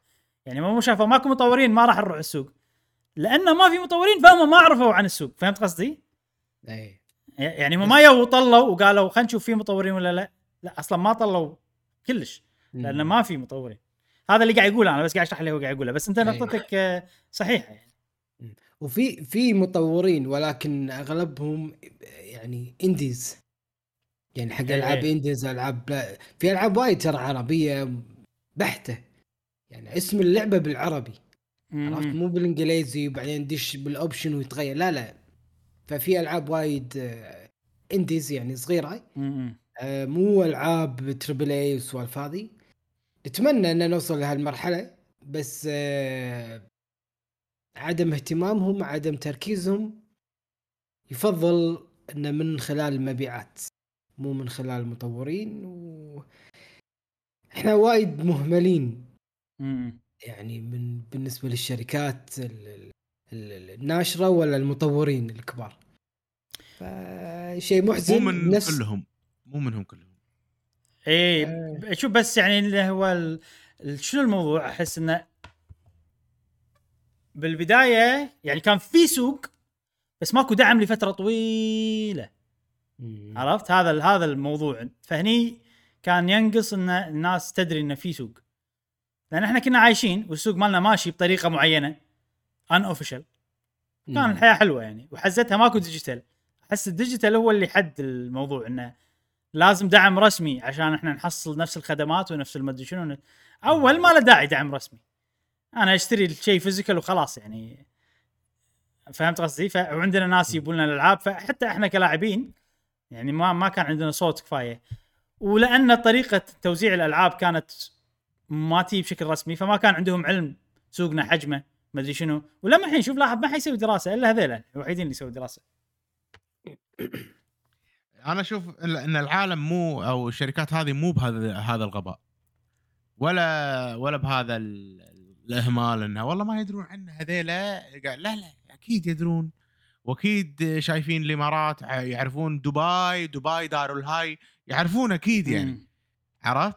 وسالفه تعريب الالعاب مع لعبه يعني اكتيفيجن وايد شركات ترى قاعد تعرب من زمان يعني، من قبل 5-6 سنين، وسوق بلاي ستيشن وحتى البراندنج مالهم وسوني كان ينكتب الجهاز باللغه العربيه والامور هذا من ايام بلاي ستيشن 4. موضوع ان الاهتمام موجود واثمر بسوق سوني وكشركه سوني مبيعاتها بالملايين وهي التوب نمبر 1، ممكن بسبه الميدل ايست انها كانت تتفوق على باقي الشركات نقول مبيعاتها. فباقي الشركات نفس الحين اكس بوكس يعني مايكروسوفت مهتمه بالتعريب والويندوز بالعربي والامور هذه من زمان، من ويندوز 95 في ويندوز عربي اوفيشال. مايكروسوفت العابهم ما فيها تعريب لما الحين جايك هذا. فالحين مايكروسوفت قاعد تعرب باكس بوكس الجديده، قاعد تحط البراندنج مالها والامور هذه كلها على البوكس مالها، على خطه بلاي ستيشن يعني وقاعد تهتم بالريجن مالنا والميدل ايست. فلا شركات قاعد تهتم بالريجن هذا، والريجن هذا مربح. واتوقع الارقام اللي طلعت هذه اذا كانت 170 بليون بالعالم كله 1.7 رقم حيل صغير، واحسه مو صحيح. انا شخصيا صراحه احس ممكن يكون اكثر لو كان 170 بليون اللي هو الرقم العالمي بالعالم كله. لا الشركات مو بهذا الغباء، الشركات قاعد تشتغل، منهم يوبيسوفت، اكتيفيجن، EA، كلهم قاعد يشتغلون صح وقاعد يسوقون صح، وقاعد نشوف في جهود للعرب زين. بغض النظر احنا دائما اللي نحس انه والله نقص، لا والله ما سووا لنا ما هذا ما لا قاعد يسوون، وشوي شوي قاعد يسوون اكثر، واحنا نطالب باكثر لاننا نستحق اكثر واكثر. الحين الباجي علينا احنا، الباجي ان احنا كعرب لازم نهتم اكثر اذا نبي، خلينا نقول تقدير اكثر من ناحيه تطوير، من ناحيه الكواليتي. نبي نشوف شركات كبيره تسوي العاب الظاهر التريبل اي، هني راح صدق يرتفع الاسم العربي. مو بس ان احنا مستهلكين وخلاص، لا احنا وي ار كرييترز از ويل. ليش ما نتجمع؟ ليش ما نصير احنا بيد واحده نسوي شيء حلو؟ هذا اللي انا احس ينقصنا اكثر من ما ان الشركات هي اللي تهتم فينا. لازم احنا نهتم ببعض، احنا نهتم بنفسنا، احنا نسوي ببلشنج، احنا نسوي فلوس حق بعض، ما ننطر رأفة احد علينا بالالعاب وغيره. انا احس كذي صراحه. هو في جانبين بالموضوع، في ال يعني اليابان سوق الفيديو جيمز صغير عندهم، بس عندهم مطورين وايد، فتلقى فيه اهتمام عندهم، فالموضوع فيه علاقة غير مباشرة. خلينا نقول أكيد السوق أهم شيء، إذا كان في ناس تشتري الألعاب، إذا في سوق مستهلكين أنت راح تصير سوق كبير. ومنو الشركات اللي تسوي هالشيء؟ الكبار، لأن الشركات الكبيرة هي اللي تهتم حق المستهلكين، كم عددهم، ما أدري شنو، هل في هناك مجال بزنس ما شنو. أوكي يعني احنا نروح هناك وننشر العابنا وننشر ما شنو. بس هيك الشركات الصغار مثلا لو كان في عندهم علاقه خلال مطورين مثلا بمنطقه ثانيه، ممكن تيجي على بالهم لحظه هناك في مطور الفلاني يمكن والله عندهم سوق زين، عرف شلون؟ كذي يعني الموضوع. وهل في اهتمام بالفترة الأخيرة؟ نعم في، مقارنة بقبل أكيد في مقارنة بقبل. هل التقرير هذا يقول أن خلنا نأخذ التقرير هذا، هل التقرير هذا يقول أن الدعم الموجود الحين كافي؟ أنا أحس مو كافي منطقي على يعني حجم السوق، أنا أحسه منطقي والله لو التقرير هذا صح. عرفت يعني لو التقرير هذا صح، السوق مو كبير كفاية بحيث إنه والله الكل يدش، بس كبير بحيث إنه والله ممكن الشركات الكبار اللي عندها مجال والله إنها هي لما تنتج شيء يعني ما راح تخسر وايد لما تنتج كميات معينة أو شيء كذي، ممكن يمشي معاها السوق هذا. عرفت شلون؟ فالشركات الصغار شلون مثلا أنا إذا بديش لازم أدش بشكل متخصص. عرفت كذي يعني. شغلة واحدة إبراهيم. نعم. البليون هو 1000 مليون نعم. دولار صح؟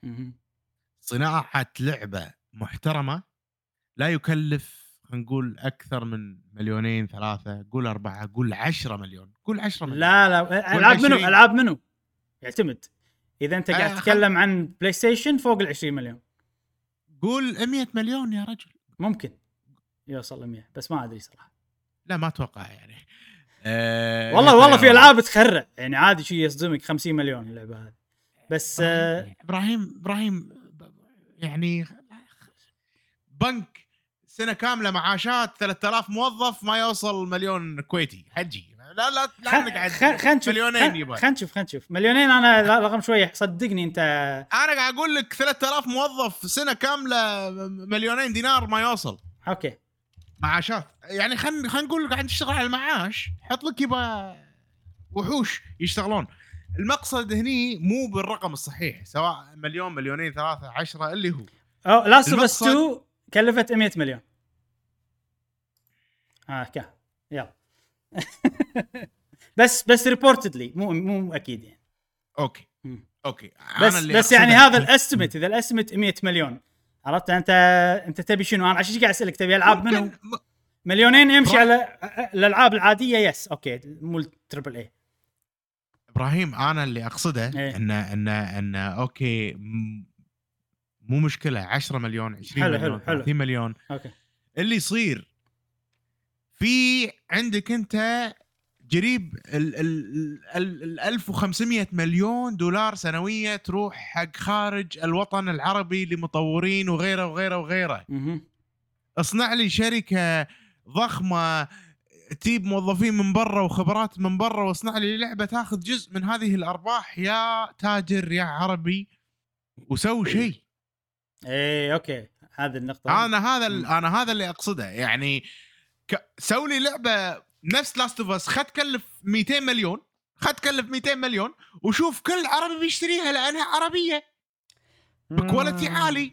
بس انت جاي من خبره صفر، مستحيل يعني تسوي.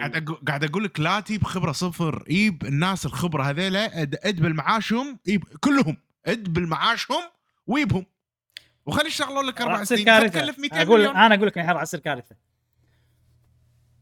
لان انت سوني لما تسوي لك لعبه هي من عمر تسوي ألعاب، والاستديوهات اللي ملوتها من عمر يعني عندهم خبرة وبالإدارة وبالمدري شنو و100 مليون. من التاجر الاستديو بيدفع لك 100 مليون على أنت الحين يقول لي من التاجر اللي بتقنعه يدفع لك 100 مليون على لعبة؟ صدقني إذا واحد بيسويها عرفت يعني راح تكون أول شيء خطوة غبية. أنا أقول لك إذا هو شيء بيسويها هو ما عنده خبرة ولا عنده ولا شيء. هذه شركة مجنون، شركة من قبل شوف من متى سوني موجودة يلا الحين توصل ويعني واكبت التضخم. هي ما تبي لعبتها تكلف 100 مليون بس، هذا الشيء صار عن تتبع. إذا واحد بيدش جديد حتى يعني أنت بماركت جديد ما ينفع. أنا بصير نفس سوني شيء على طول، ما ينفع. لا تصير أحسن من سوني بعد بالفلوس صح؟ أنت عندك فلوس قطها على ناس وهم بيسوي لك وأنت لا ما ينفع.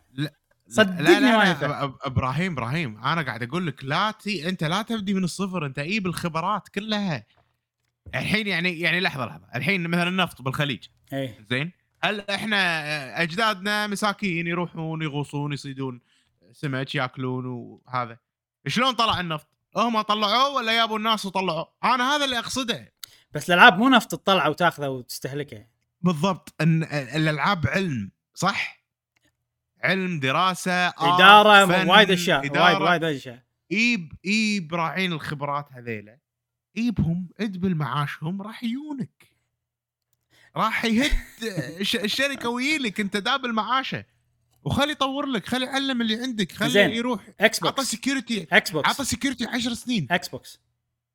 اذا اكس بوكس ما هي قادره تسوي لك لعبه باليالله سووا هيلو انفنت، شوف كم سنه صار لها وهي تضخ فلوس بالناس يطورون لها. تبي انت يجيك واحد هني شركه ولا عمرهم دشوا فيديو جيم ولا مره سووا فيديو جيم ويشترون لك فيل سبنسر ويقول له يلا ضبطنا، ما ينفع، صدقني ما ينفع. بكل اختصار، بكل يعني شيل اي عامل. السعوديه نفسي. تقدر السعوديه تقدر. انت الحين قاعد تستغل العاطفه، الحين انت قاعد تستغل العاطفه. السعوديه احنا نقدر. اي عرفت خيط هالموضوع هذا، احنا العرب عرفت تاريخنا، شوف تاريخنا هالموضوع يودينا بدايه، صدقني احنا لازم نعرف مكاننا ونبلش من المكان الصح ونعرف شنو الادفانتج والديسادفانتج مالتنا عشان نمشي صح. ما ينفع ضخ فلوس ويلا خلينا نشوف الشيء، وما ينفع مطورين بروحهم كل واحد بروحه. لا ما ينفع، هم هذا ما ينفع، صح. بس انت رحت يعني انت رحت للمريخ، عرفت؟ انا ابي احنا نروح يعني برج الكويت، يعني ابراج الكويت. جاسم الحين من الارض برج. الى ابراج الكويت يعني، بس هذا قول يا جاسم. قول يا جاسم. مشعل الحين انت لعبت لاست اوف اس 2، صح؟ صحيح. اللعبة من الألعاب القوية بالنسبة لك، صح؟ أكيد حلوة كل شيء، أوكي. لنفرض أنه رجعنا بالزمن 5 سنين وراء، اللعبة لم يحن ما نزلت، ولكن أنت في عقل مشعل اللي اليوم اللي عارف اللعبة، عارف شنو تفاصيلها، شنو القصة، شنو الشغلات الحلوة مبهرة اللي عاجبة الناس، حلو؟ وعندك وقتها 100 مليون دولار، وقلت لك مشعل أنا عندي شركة، وشركة فيها موظفين كلهم اللي جاي من يوبيسوفت، بلاتينوم، يعني الشركات كلها الأقوية. قلت لك مشعل هذا أول بروجكت لي، وأنا جبت ناس صح، زين، فتقدر تستثمر باللعبة اللي ببالك اللي تبيها. أقدر أخلي التيم مالي يسوي لك إياها، وأنا جايب كل التيم اللي سوى بلاست اوف اس 2 اللي عجبتك، وعندك انت 100 مليون، هل تعطيني 100 مليون؟ اي ولا شيل العاطفه؟ لا شكرا. ما جاوبت انا. من انت اعطيك انت من اعطيك هذا. انا جاسم هو يمثل فخر العرب، هو اللي يمثل الانسان العربي. اذا انت ما تبي تعطيه، من راح يعطي؟ معطيك بلاي ستيشن 5. انا يعني قبل 5 سنين، قبل 5 سنين، ما اخذت ان انا يوم من الايام بعطيك بلاي ستيشن 5 من غير سي دي، ولا كنت اصلا اعرف هلانا ما هلاينا لا هاينا. زين، واقدر فيجيك وبودكاست وياك، وكل اسبوع اشوف وجهك واسولف وياك، واخر شيء ما تبي تعطيني 100 مليون ما تدخلني. هذه النقطه هذه يسمونها الولدن، او استغفر الله، جودول بالفاينانشال ستيتمنت، او بالميزانيه الماليه للشركات، شيء يسمونه الجودول، اللي هو سمعه الشركه عند الناس، او سمعه العلامه التجاريه. هذه تنبني مع الايام، وهذا شيء ما هو شيء ملموس. فانت ما تقدر تثق في الشخص، او ما تقدر تثق بالشركه من اول شيء، الا بعد ما يعني سنين واثبت نفسي واطيح واثبت لك بالمبيعات، ولا راح تعطيني 100 مليون مباشره. في بليون، أكثر من 1.5 بليون دولار قاعد ينصرف من بلادنا العربية، صح، إلى البلاد الغربية يا مستهلك. نقف الآن. لا تسويها موضوع، ها؟ لا تسوي الموضوع. لا، إن إحنا يعني الفلوس قاعد تنهب، فلوسنا ما قاعد تنهب، قاعد نستانس فيهم، بس إحنا نقدر. وي آر كرياتيف، عندنا قصص جميلة، قصص تاريخية حلوة نقدر نستغلها بالألعاب. لا بلا معاك، أنا هذه النقطة معاك. يس، عرفت شلون؟ يعني مثلا مثلا قصة تقدر شو ما تقدر تستخدم القصص التاريخية اللي صارت، الحروب اللي صارت، الأمور اللي صارت بالوطن العربي، أمور جميلة. خلينا نقول حرب المغول على العرب، ليش ما تسويها مثلا قصة وتطلع هيرو عربي وشون يتغلب على هذا بلا السوالف كلها أصلا نبيها، احنا نبيها تصير. أوكي هل أنت هالفكرة وايد حلوة، أقصد القصة وايد حلوة صح؟ اوكي انا قاعد اقول لك قصص واحده صح، القصه وايد قويه صح، وانت تبي تطبخها وتدي انها راح تسوي ثوره قويه صح، او جنب قوي صح، زين خلاص صح، كل اللي تقوله صح. هل تبي تفوت هذه الفرصه؟ وتستثمر مع مطور ومبرمج عربي، ولا تحس انه ما عندك خوفك يخرب الفكرة يبتشون؟ طبعا ما راح أثق، أكيد ما راح أثق جاسم، ولكن أنا أرد أقول هذا شيء نفسي للأسف. أكيد جاسم أكيد، وعشان كذي أنا بأول كلامي قاعد أقول مش هذا إحنا ما نثق، لا بالعكس، بس أنت دائما البدايات دائما الواحد يحاول يتجنب إنه يصرف أكثر من خلينا نقول 10% من خلينا نقول السيفنج ماله أو مدخراته، يخاف يصرف فوق 10% لشيء جديد وناس ما يعرف. ارجع بكلامي الأولي، أنا ما قاعد أقول إن نثق، أكيد يعني إحنا نحتاج خبرات، هالخبرات هذه موجودة هني بالوطن العربي، أنا ما أعرف الخبرات هذه، أنت ما تعرف، ممكن ناس ثانية تعرف، نيب الخبرات من برا، تعلم الأجيال الجديدة. أنا هذا اللي هني أثق فيه. أما تقولي والله أنا لا بطور لك، قلت لك كلاس أوف أس أنا بجيب التيم كله اللي برا وبجيبه وأقول لك ادفع لي 100 مليون، ادفع لك وأنا مغمض. لا وأنا مغمض ما راح تعطيني إياه وأنت مغمض مشعلي، تقول هذه فكرة جديدة وكذي. إذا على قولتك 100 مليون هذه 10% من اللي عندي وأنا مغمض، هذا هاي ريسك هاي ريتيرن أكيد. لا فوق 10%. أنت إيش تبي الحين، الفلوس مالتي ولا مالتك؟ إيه يعني أقول لك إن حتى لو أنا جايب الناس هم الصح، ولكن أنا إدارة جديدة أو أنا توجه جديد أو شركة جديدة، بس جبت المطورين الصح اللي هناك، ما أقول لك يطورون الفريق اللي عندي، قلت لك هم نفسهم اللي بيطورون. خلينا نرجع نكون واقعيين جاسم، أنت كأول بروجكت، أول مشروع، الله بالخير الله بالنور أعطيك. نعم لو أنه كان عندي 10% يعني أنت يعني مو راضي. شنو طافني الحين إحنا نبي حوار ولا نبي بس أنك تسدد أنت أفكارك جاسم؟ نبي حوار صح، فبالتالي أخذ وعطى. الحين أنا خذيت منك اللي قاعد تقوله، بس أنت قاعد تعيد كلامك ونفس ما راح أعيد. يلا لما الحين ننشئ شركة جاسم، مو انفستر واحد اللي بيقط 100 مليون، هذه راح تكون شركة مدرجة آخره، في استثمار في إلى آخره. هذا مجرد خيال، مجرد فكرة خلينا نقول واعدة من خيالي. هل تطبق ما تطبق؟ أتمنى ذلك. هل شيء أنت توافق فيه ما توافق فيه؟ شيء راجع لك أكيد جاسم، وشيء راجع حق كل الناس اللي تسمع. أنا أتوقع بس وصلت حق نقطة يعني هنقول كافية خلاص، يعني وصلت فكرتي بالنهاية، سواء توافقني ما توافقني شيء راجع لك صديقي. ما راح تقدر. شكرا. شيء جديد دائما الناس يتخوفون منه بشكل عام، واذا انا شفني يعني جايب المطورين مثل ما انت قلت، يجيب المطورين يدربونهم، انا اقول لك لا ما راح يدرب التيم مالي او الفريق مالي، لا اقول لك هم نفسهم اللي بيطورون، وانت اول بروجكت، وانت مشعل اللي قدام 5 سنين عارف لاست اوف اس 2، وعارف مثلا ان هي لعبه. انت هديت كل شيء وقعدت لي على 100 مليون. انا شوف انت هديت كل الموضوع، صلب الموضوع مو كذي جاسم، صلب الموضوع مو بال100 مليون، صلب الموضوع بالانترتينمنت ماركت، بالفلوس اللي قاعد تطلع من الوطن العربي الى خارج الوطن العربي.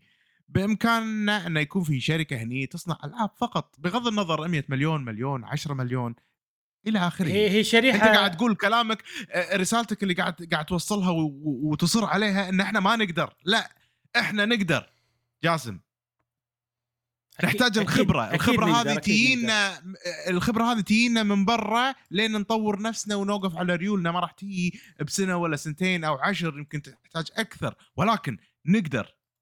انا هذا اللي بوصله. انا اقول لك انت الحين قاعد تعيد الكلام مالي وتبني على افكارك وتخليها مطابقه لي معاي. فانا اقول لك اذا صار لي انا جبت المطورين وصاروا معاي 15 سنه وانت المشروع رقم 500,000 بالنسبه لي، انت هني راح تدفع لي 100 مليون. فانت الحين قاعد تصعد في معطياتك، وانا اقول لك فقاعد توصل وياي. الحين قاعد توصل وياي، تبي خبره 15. انا قلت لك انا هذا أول مشروع لي، هل تعطيني؟ أنا أقصد أنه ما في ثقة بالاستثمار مع المطورين أو المبرمجين العرب. بس إذا أنت بتيبها تقول نقدر أكيد. مع الوقت مع 15، أنا أقولك صح نقدر، ما أقولك بس إنه من البداية. أنت أول ما قلت صح، أول ما قلت الموضوع كنت قلتها بطريقة من غير التفصيلات هذه. إيه بس أنت قاعد تبني أوكي راح يكون صح 100%. كلامك صح. أي مستثمر ما راح يثق بالمطور العربي، لأن المطور العربي شنو شيء قوي يضاهي مثلا لاست اوف اس سواه؟ أوكي لا يوجد. أنت لا يوجد. أنت ولكن أنا هذا اللي تقصده أنت صح؟ إيه أكيد.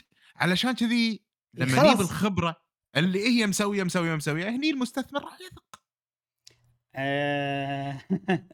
والله شوف، هل نقدر؟ أكيد نقدر. هل الموضوع حل فلوسه بس؟ أنا هذا الشيء اللي أختلف معه. يعني مو بس فلوس، لازم واحد عنده خطة، لازم دعم من دولة، في شيء وايد عوامل. غير إنه والله يجيب الخبرة ويدفع لهم فلوس وما بيسووا لك كل شيء. هني أصلاً اللعبة وين العربي اللي فيها؟ فهمت وين أنت قلت تبي؟ طبعاً موضوع إن اللعبة عربية هذا موضوع ثاني، يعني هذا يعتبر شيء حلو إن ثقافتنا تكون موجودة باللعبة أيضاً. بس موضوع مختلف عن والله ان احنا الفلوس اللي قاعد تطلع برا ما نبيها تطلع برا مثلا، انا ابي جزء منها يرجع للدوله. ف يصير يبي له وقت، يبي له اكثر من عامل يساعد. يمكن شنو السيناريو اللي ممكن يصير؟ مشعل تاجر يحب الفيديو جيمز، هذا اللي نبيهم، عرفت؟ من هو صغير يلعب وشي، وراح يولك في سنه راح يولك هذول، ويبلش بقى يعني مشاريع. ما راح تصير اكيد لاست اوف اس 100 مليون، بس ممكن يجيب لك استوديو. مثلا عندك السعوديه شروا، حكومه سعوديه بعد او شركه بالسعوديه شيء شروا استوديو نيو جيو. ايوه هالسوالف هذه شيء تبلش شوي تصير. اذا طلع منها ربح خسرت، هذا تشوف شو يصير معاها. فالموضوع راح يصير على شوي اللي انت تبيه راح يصير، انا متاكد، بس على شوي. شنو متى راح نوصل حق اللي انت النقطه اللي انت قاعد تقولها ان احنا نسوي شيء ظاهر لا بس؟ الله ما ادري، بس ودي صراحه يعني ان شاء الله بعمرنا ان شاء الله بعمرنا نشوف هالشيء. ليش ما احنا نبلش يا شباب؟ لحظه شنو هو الالعاب الحين؟ هي لوحات فنيه صح، لوحات فنيه بفن حضاري خلينا نقول، او خلينا نقول عصري. تقدر تعتبرها لوحات فنيه. نعم. في عصر الجاهليه ما هو الفن؟ هو الكلام والشعر والامور هذه. انتقل الموضوع الى رسومات، وكنا نشوف العرب وغيره من الناس الكرييتيف دائما. احنا فينا عنصر الكرييتيف. احنا شعب كرييتيف، وإذا عاصرنا العالم سنصبح كرييتيف في جميع مجالات الفن، سواء بالفيديو جيمز، بالرسم، وغيره. نريد الاهتمام، نريد الرؤية، وراح نوصل. أنا أحس بغض النظر عن البلاتفورم أو الميديوم، ولكن الخبرة مهمة في هذا المجال. أنا شنو ودي مشعل؟ ودي إنه شيء يطلع منه، يبلش منه، مو نجيب ناس من برا يسوون لنا، عرفت؟ هذا شيء شخصي أنا أحب، يعني أفضل كذي. يكون مثلا اذا فريق يكون على الاقل مثلا اللي ماسكين فوق هم مثلا عرب، ولكن مو تجيب لي اي واحد عربي، عرفت؟ يعني مو تجيب لي اي واحد ما عنده خبره. قصدي تجيب واحد عنده خبره. شلون يصير عنده خبره ما ادري، بس او تجيب واحد مثلا عنده خبره يدرب اللي تحت عرب ما ادري شنو، بس ابي خلطه عشان الكلام اللي انت قاعد تقوله هذا كله انه والله احنا العرب عندنا ما ادري شنو. طبعا اول شعر واحد يالفه ويقوله وخلاص، الحين انت كم واحد عشان تسوي لعبه، فهمت؟ يعني لوحه فنيه عن لوحه فنيه تختلف، فانت محتاج شركه عوده، محتاج استثمار عود، محتاج وايد ناس. فاحنا الدي ان اي مال الانسان هذا اللي انت اللي بيسوي لك اللعبه، نفس اللي كان يسوي الشعر اول.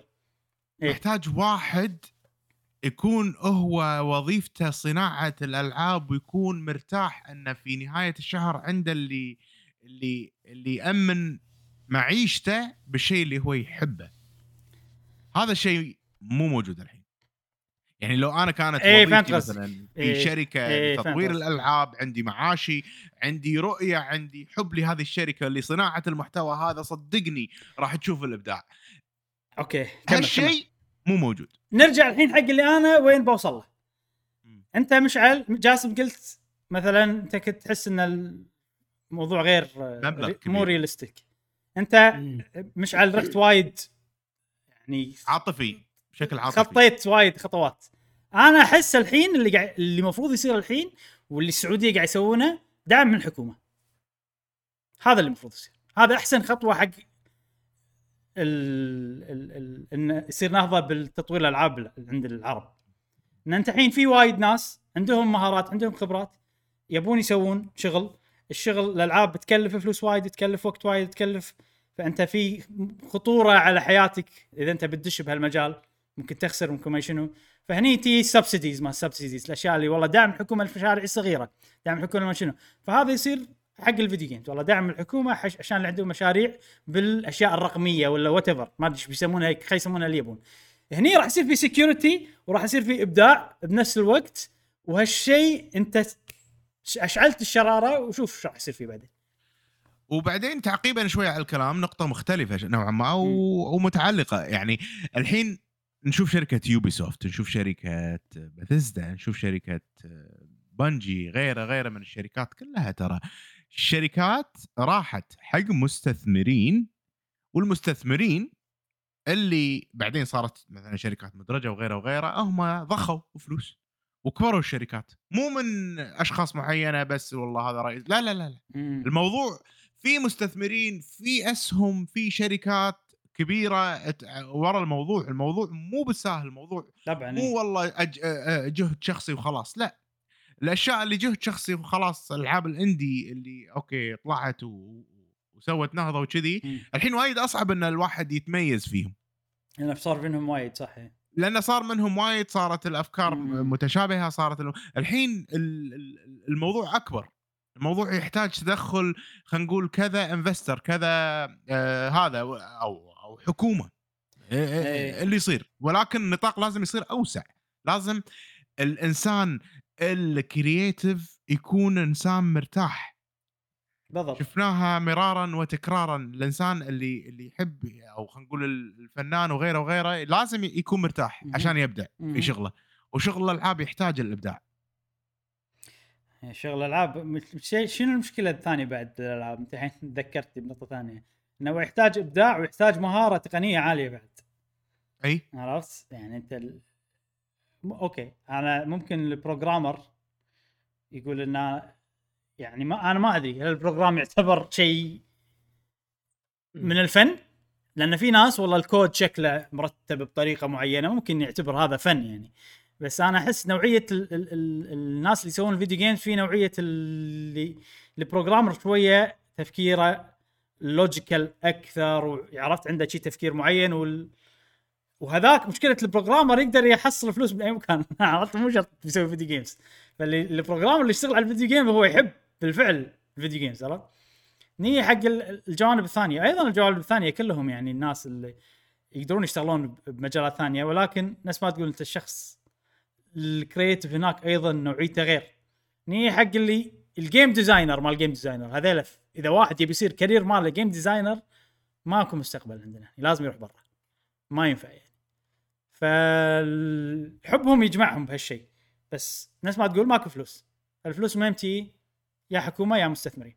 المستثمرين هل يبون؟ على كلام جاسم المفروض لا، بس يمكن في واحد يحب الفيديو جيمز شيء من قلبه يعطي، ما يندرى. الحكومه شلون بنخليها ما ادري. انا السعوديه شلون صار انه والله يبون سووا دعم حق الفيديو جيمز، ما ادري شنو تسلسل الموضوع، بس احس هذا الشيء اللي المفروض يصير، دعم الحكومه. زين طولنا الموضوع وايد، نقاش حلو، نقاش جميل، طافني الاكشن طافني الاكشن احس وكنت على شيء خلصنا الموضوع. وننتقل حق فقره سؤال الحلقه، ورجعنا لكم من بعد غيبه 3 أسابيع، اسبوعين نعم. من فقره خلنا نجاوب، بس رجعنا الحين مع فقره خلنا نجاوب، وجاسم عطنا الاجوبه اللي ما اتوقع الكل نسى السؤال، بس يلا ما يقالوا نذكرهم وان شاء الله سؤال ايضا بالنهايه ان شاء الله. نذكر بالسؤال حلقه رقم 131، كان لو في تقييم للالعاب بشكل عام، تقييم للعبه، هل تفضل كم النسبه اللي مرجحه اللي تشوفها مناسبه للاعبين والنسبه للحكام؟ هل تبيهم 50% 50% ولا تفضل ان اللاعبين 30 والحكام 70؟ فشنو النسب اللي تشوفونها مناسبه لتقييم لعبه معينه؟ اوكي نبلش مع صديقنا علي جي، يقول ابي الجمهور يكون 70 والحكام 30، لان مشكله حكام يقيمون على حسب الاجندات اللي موجوده في اللعبه. نفس The Last of Us 2 فازت بلعبه سنه 2020 عشان اجندات اللي موجوده. هو صح جمهور يمكن يختار على حسب العاطفه، بس اشوف انك تختار على حسب عاطفه احسن من اللي يختار على حسب الاجندات. والله الجمهور هم ساعات يختارون على حسب الاجندات، بس الاجندات جايه من عاطفه اكثر من مصلحه، خلينا نقول صراحه ما ادري، بس موضوع صحيح. بس في يعني كلامه فيه من الصحه. وصديقنا موها اس يقول الشق الاول طبعا تكون النسبه الاكبر للمصوتين، ممكن 90%، لان الجمهور يعتمد على العاطفه اكثر من الواقعيه. الشق الثاني افضل الرقم كان في سؤالين، شقين السؤال، ان تبي رقم ولا تبي كلمه معينه أوكي. لتقييم هذه اللعبه. الشق الثاني يقول افضل الرقم، لانه يبين لي بشكل اوضح كيف المراجع يشوف اللعبه. طبعا اكون عارف وش يعني الرقم للمراجع، يعني بعضهم يحط 7/10 للعبه ويشوفها كويسه، وبعضهم يشوفها عاديه. ممتاز، تفسير الرقم مهم. نعم. صديقنا العيباني يقول الجمهور ما يستاهلون تزيد لهم النسبة. يعني تخيل تجي شركة تقعد سنين تطور وتصرف على اللعبة وتتعب، وآخرتها يجي شخص ينتقدها لأنها ما تشبه زلدة، أدور مشاكل. يعني لحظة يعني الجمهور أوكي. أي أنت من الجمهور. يقول أنا ناقد. يقول إذا من ناحية الجوائز، أنا أشوف تقييم الألعاب مفروض يكون لحكام ومختصين، لأن بالنهاية هذه جوائز بتكون للمطورين والشركة نفسها، حنا مو مستفيدين شيء، واللاعبين يعطونها نسبة 1% إثبات وجود فقط. نعم. الأمور وراها مشاكل. أوكي. صديقنا أبدكس 360 يقول جوابي شوي طويل نوعا ما. بالنسبة إلى نسبة التقييم أشوفها عادلة بعيدة عن عناصر بناء التقييم، لأن لو نرجع 20% للاعبين بنلاحظ أن آلاف اللاعبين صوتوا. صعب تحديد المقيمين اللي صوتوا من غير ما لعبوا اللعبة، والمقيمين اللي خذتهم العاطفة للعبة معينة. معروف العاطفة تعمي المقيم عن عيوب اللعبة المصوت لها. وبالنسبة للحكام طبعا أكيد هناك شروط صارمة للمقيم بأن يكون لاعب الألعاب المرشحة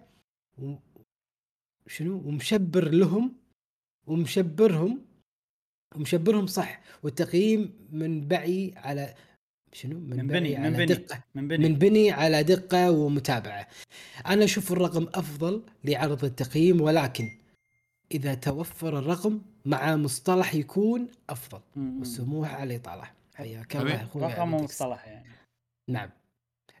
صديقنا دحوم يقول 5% حكام و90% لاعبين، لأن اللاعبين هم اللي يلعبون ومشاعرهم يلي تحكم على اللعبة. ما أشوف أن الحكام راح يقيمونها زي اللاعبين.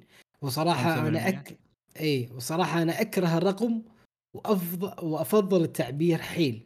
ودايم لما أشوف مراجعة أو شيء زي كذا ما أنطر تقييم الشخص، أشوف تعبيره خلال الفيديو وأعرف رأيه. وال5% مش علي سؤالك وينها، قطيتها بالبحر؟ 5% وين راحت؟ يلا حلو اللغزة. أوكي. صديقنا أنس قدورة يقول أعتذر حلقة السابقة لعدم إجابتي، معذور.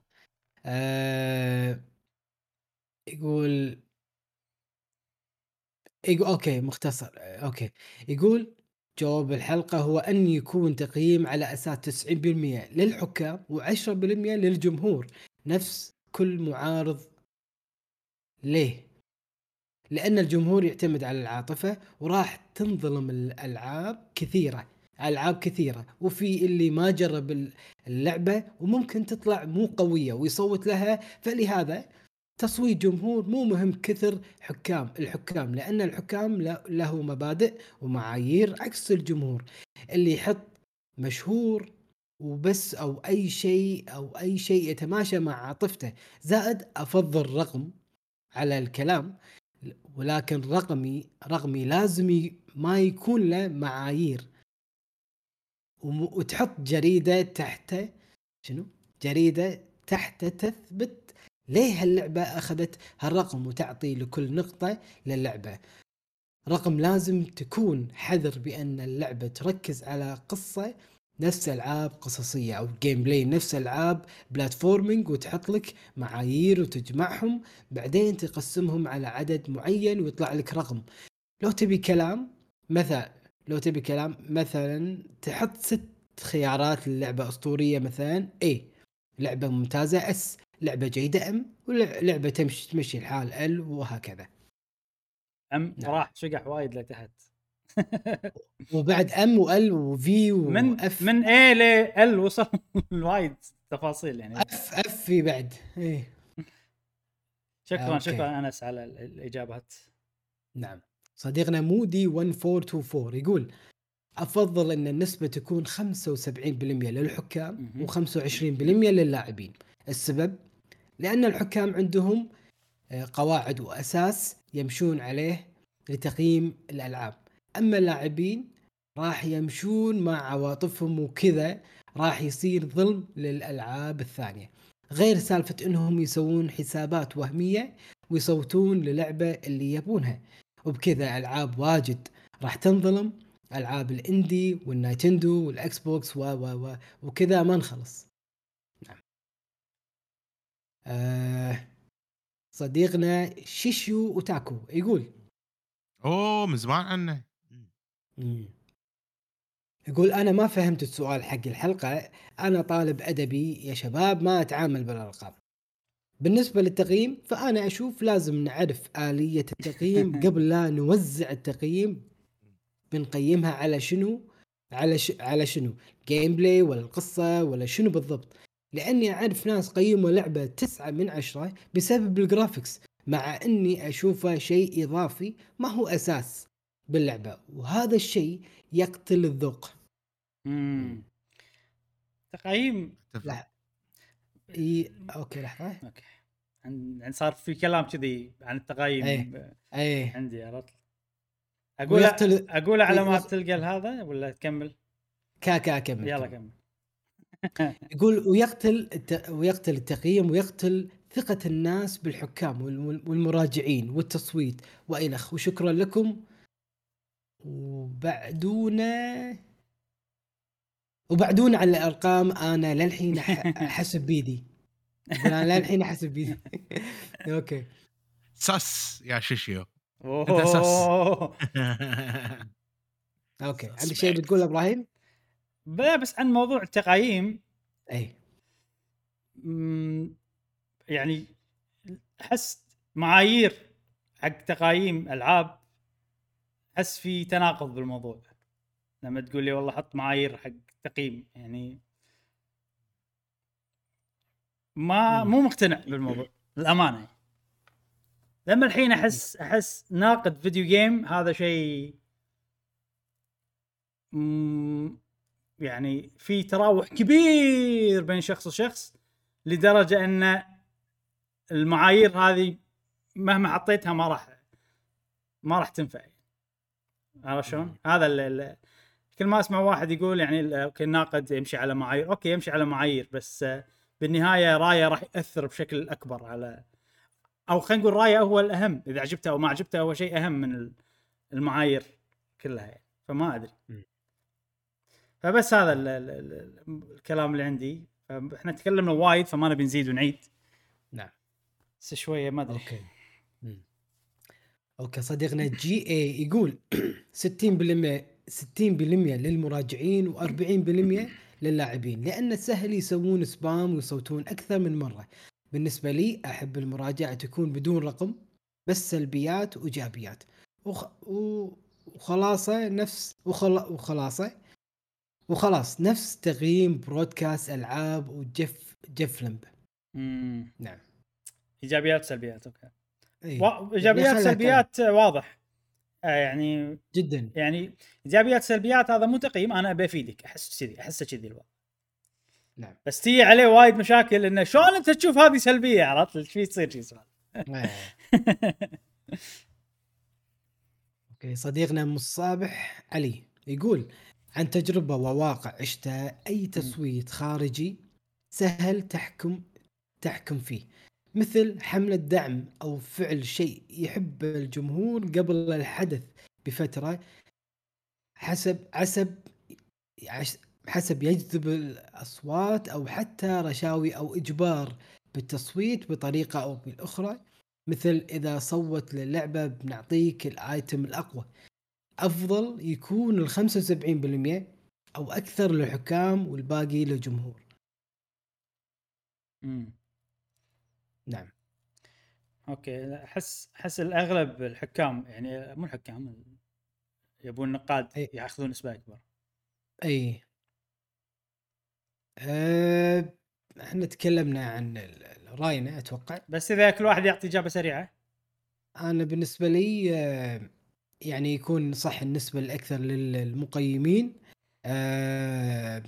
بس يعني خلينا نقول 70%، بس بشرط يذكر أن لعبها كاملة أو لا.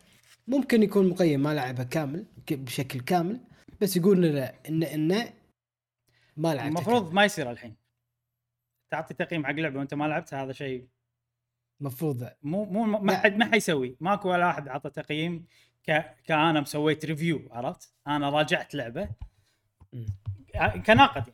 إحنا ما قاعد نتكلم عن جمهور، واذا في احد يسويها هذا مشكله. عرفت وضيحه يعني اذا اكتشفوا انه ما خلصها.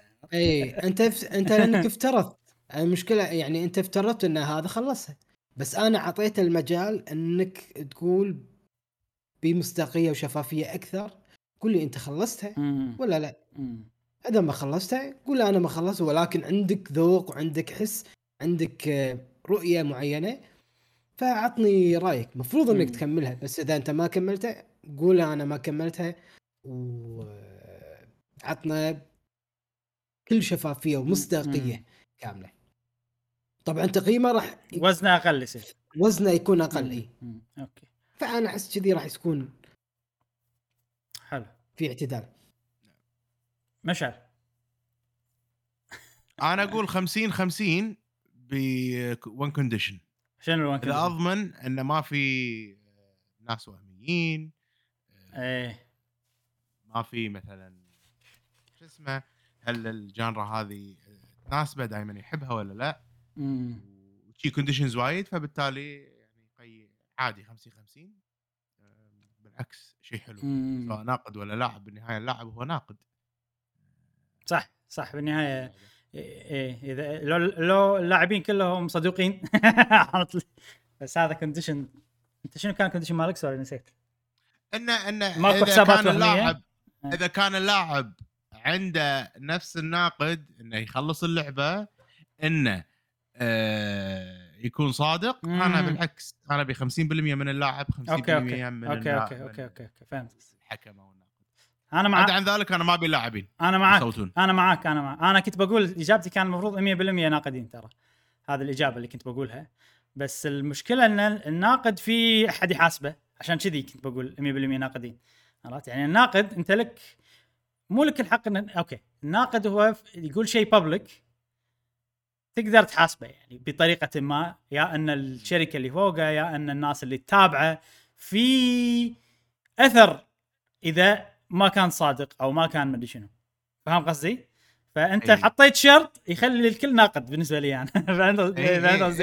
إيه فمع شرطك أنا أقول 50-50. إذا بناخذ الواقع الحين أفضل 100% النقاد، لأن على الأقل في شيء يحاسبهم، على الأقل في شيء يحاسبهم.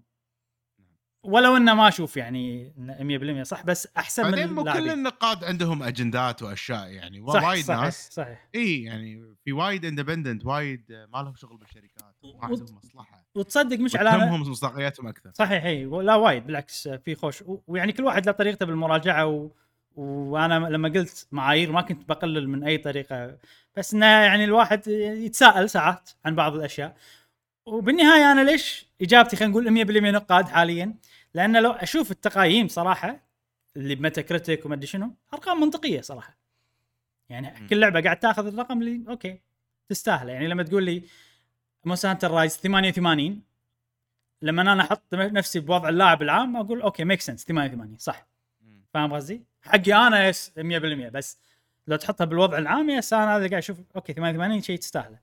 ف 100% نقاد هذا شيء زين يعني قاعد اشوف انه قاعد يمشي صح حاليا. لو تاخذ اكثر من ناقد يعني مو تاخذ واحد يمشي صح. طبعا حلو جاسم، سؤال الحلقه الجايه متحمس، زمان ما سمعنا سؤال. السؤال هو يعني منبثق من يا سلام الحلقه اللي يتابع البودكاست، واحنا سولفنا وخذينا وعطينا وتحاورنا فيه وتناقشنا فيه. السؤال هو كيفية أو كيف نخلي المصمم أو المبرمج المطور العاب العربي يبرز عالمياً. شلون نخليهم يبرزون عالمياً؟ هل إن إحنا ندعمهم بطريقة إن إحنا نشتري ألعابهم، أو مثلاً نعطيهم نصائح لألعاب يسوونها، أو إحنا نستثمر فلوسنا نعطيهم يسوون أفكار ملوتنا؟ يعني شلون نخلي المطور المصمم المبرمج العربي يبرز عالميا بوجهة نظرك؟ شنو انا اعطيتك مثال، مو شرط انه يكون مثالي هو الصح، بس اعطونا افكار احنا من خلال هذه الافكار ودي ان الكل يعني يشارك فيها، سواء لو بس كلمة ساعة كلمة تقول حق مبرمج ودنا نسوي اللعبة فلانية، ودنا نسوي القصص العربية، تلقى هذاك يفكر يقول اي والله ليش لا ويسويها من خلال كلمة، من خلال بوست، من خلال تعليق. طلعت فكرة وبرزوا المبرمجين العرب. فشنو شلون تتوقع او شنو الطريقة اللي يبرزون فيها العرب؟ شلون ندعم المطور العربي؟ شنو احسن طريقة الحين يدعم ويكون فيها المطور العربي ويكون يعني عالمي، يعني بشكل عالمي يعني. عرفت يعني نبي نوصل حق اللي يقولها مشعل، شنو الخطوة البداية الحين نسويها؟ اللي ما سمع موضوع وايد شيء صراحة تكلمنا عنه، عن موضوع إيرادات السوق العربي تكلمنا عن الموضوع الرئيسي مال الحلقة هذه. فشون شنو الحين الخطوة اللي ممكن نسويها الحين عشان ندعم المطور العربي؟ والله سؤال وايد حلو، متحمس أشوف إجابة الناس وأفكارهم. بس جاسم للأسف أنت خسرت بالتحدي. نسيت أنا كنت مو إحنا أول سوينا تحدي إن أنت ما تقول سؤال فيه شنو اللعبة صح، وأنا هم نفس الشيء ما قلت اللعبة، بعدين سوينا تحدي ثاني هذا خلص تحدي، يعني سوينا تحدي ثاني إن سؤالك ما يكون متعلق بشيء إحنا قلناه بالحلقة. أحلف. ينبال هذا آخر. بس حلو حلو السؤال. إيه بس حلو بس يعني أنت خسرت في حلف. أغير السؤال. بس تسوى لا لا لا خسارتك تسوى لأن سؤالك حلو يعني. ومهم يعني حقنا. زين خلاص الكل اللي شاف الحلقة روحوا بتويتر جي دبليو جي جاسم ولا جيمي؟ جيمي. جي دبليو جي جيمي اسف اي جيمي جيمي اي جيمي قولوا له هارد لك موجود تحت هذا قولوا له هارد لك عشان انا خسرت التحدي وبس هذه كانت حلقتنا اليوم استمتعت فيها احس رجعه صد الحلقه اللي طافت احسها شيء سبيشل يعني كانت حلقه خاصه معينه اي عجيبه الحين هني رجعت قهوه جيمر بشكل رسمي وخلينا نقول الحلقه هذه من الحلقات اللي صار فيها جي دبليو جي مومنتس خلينا نقول احسها راح تذكر يعني خوش حلقه وبس شكرا لكم يا اصدقائي اللي معاي هني وشكرا لكم يا اصدقائي اللي قاعد تشوفونا عبر اثير قناه قهوه جيمر نتمنى ان الحلقه هذه عجبتكم تابعونا نعم نعم اثير اثير نعم جاسم جايه من وين اثير الاذاعه يعني شنو اثير انا جايبها منك عشان بس تكون واضحين يعني اي مني انا اثير اي جايبها منك ما ادري يعني اول واحد بالدنيا تقولها إيه؟ يعني فانا سمعتها منك وقلتها عبر انبثاق القناه هذه أيوة. من احس انبثاق خثاق ما ادري ليش زين مو موضوعنا خلينا نكمل الحلقه الحين بس شكرا لكم لمتابعه هذه الحلقه شوفونا بالحلقات القادمه من قناه قهوه جيمر ومعه السلامه في أمان الله.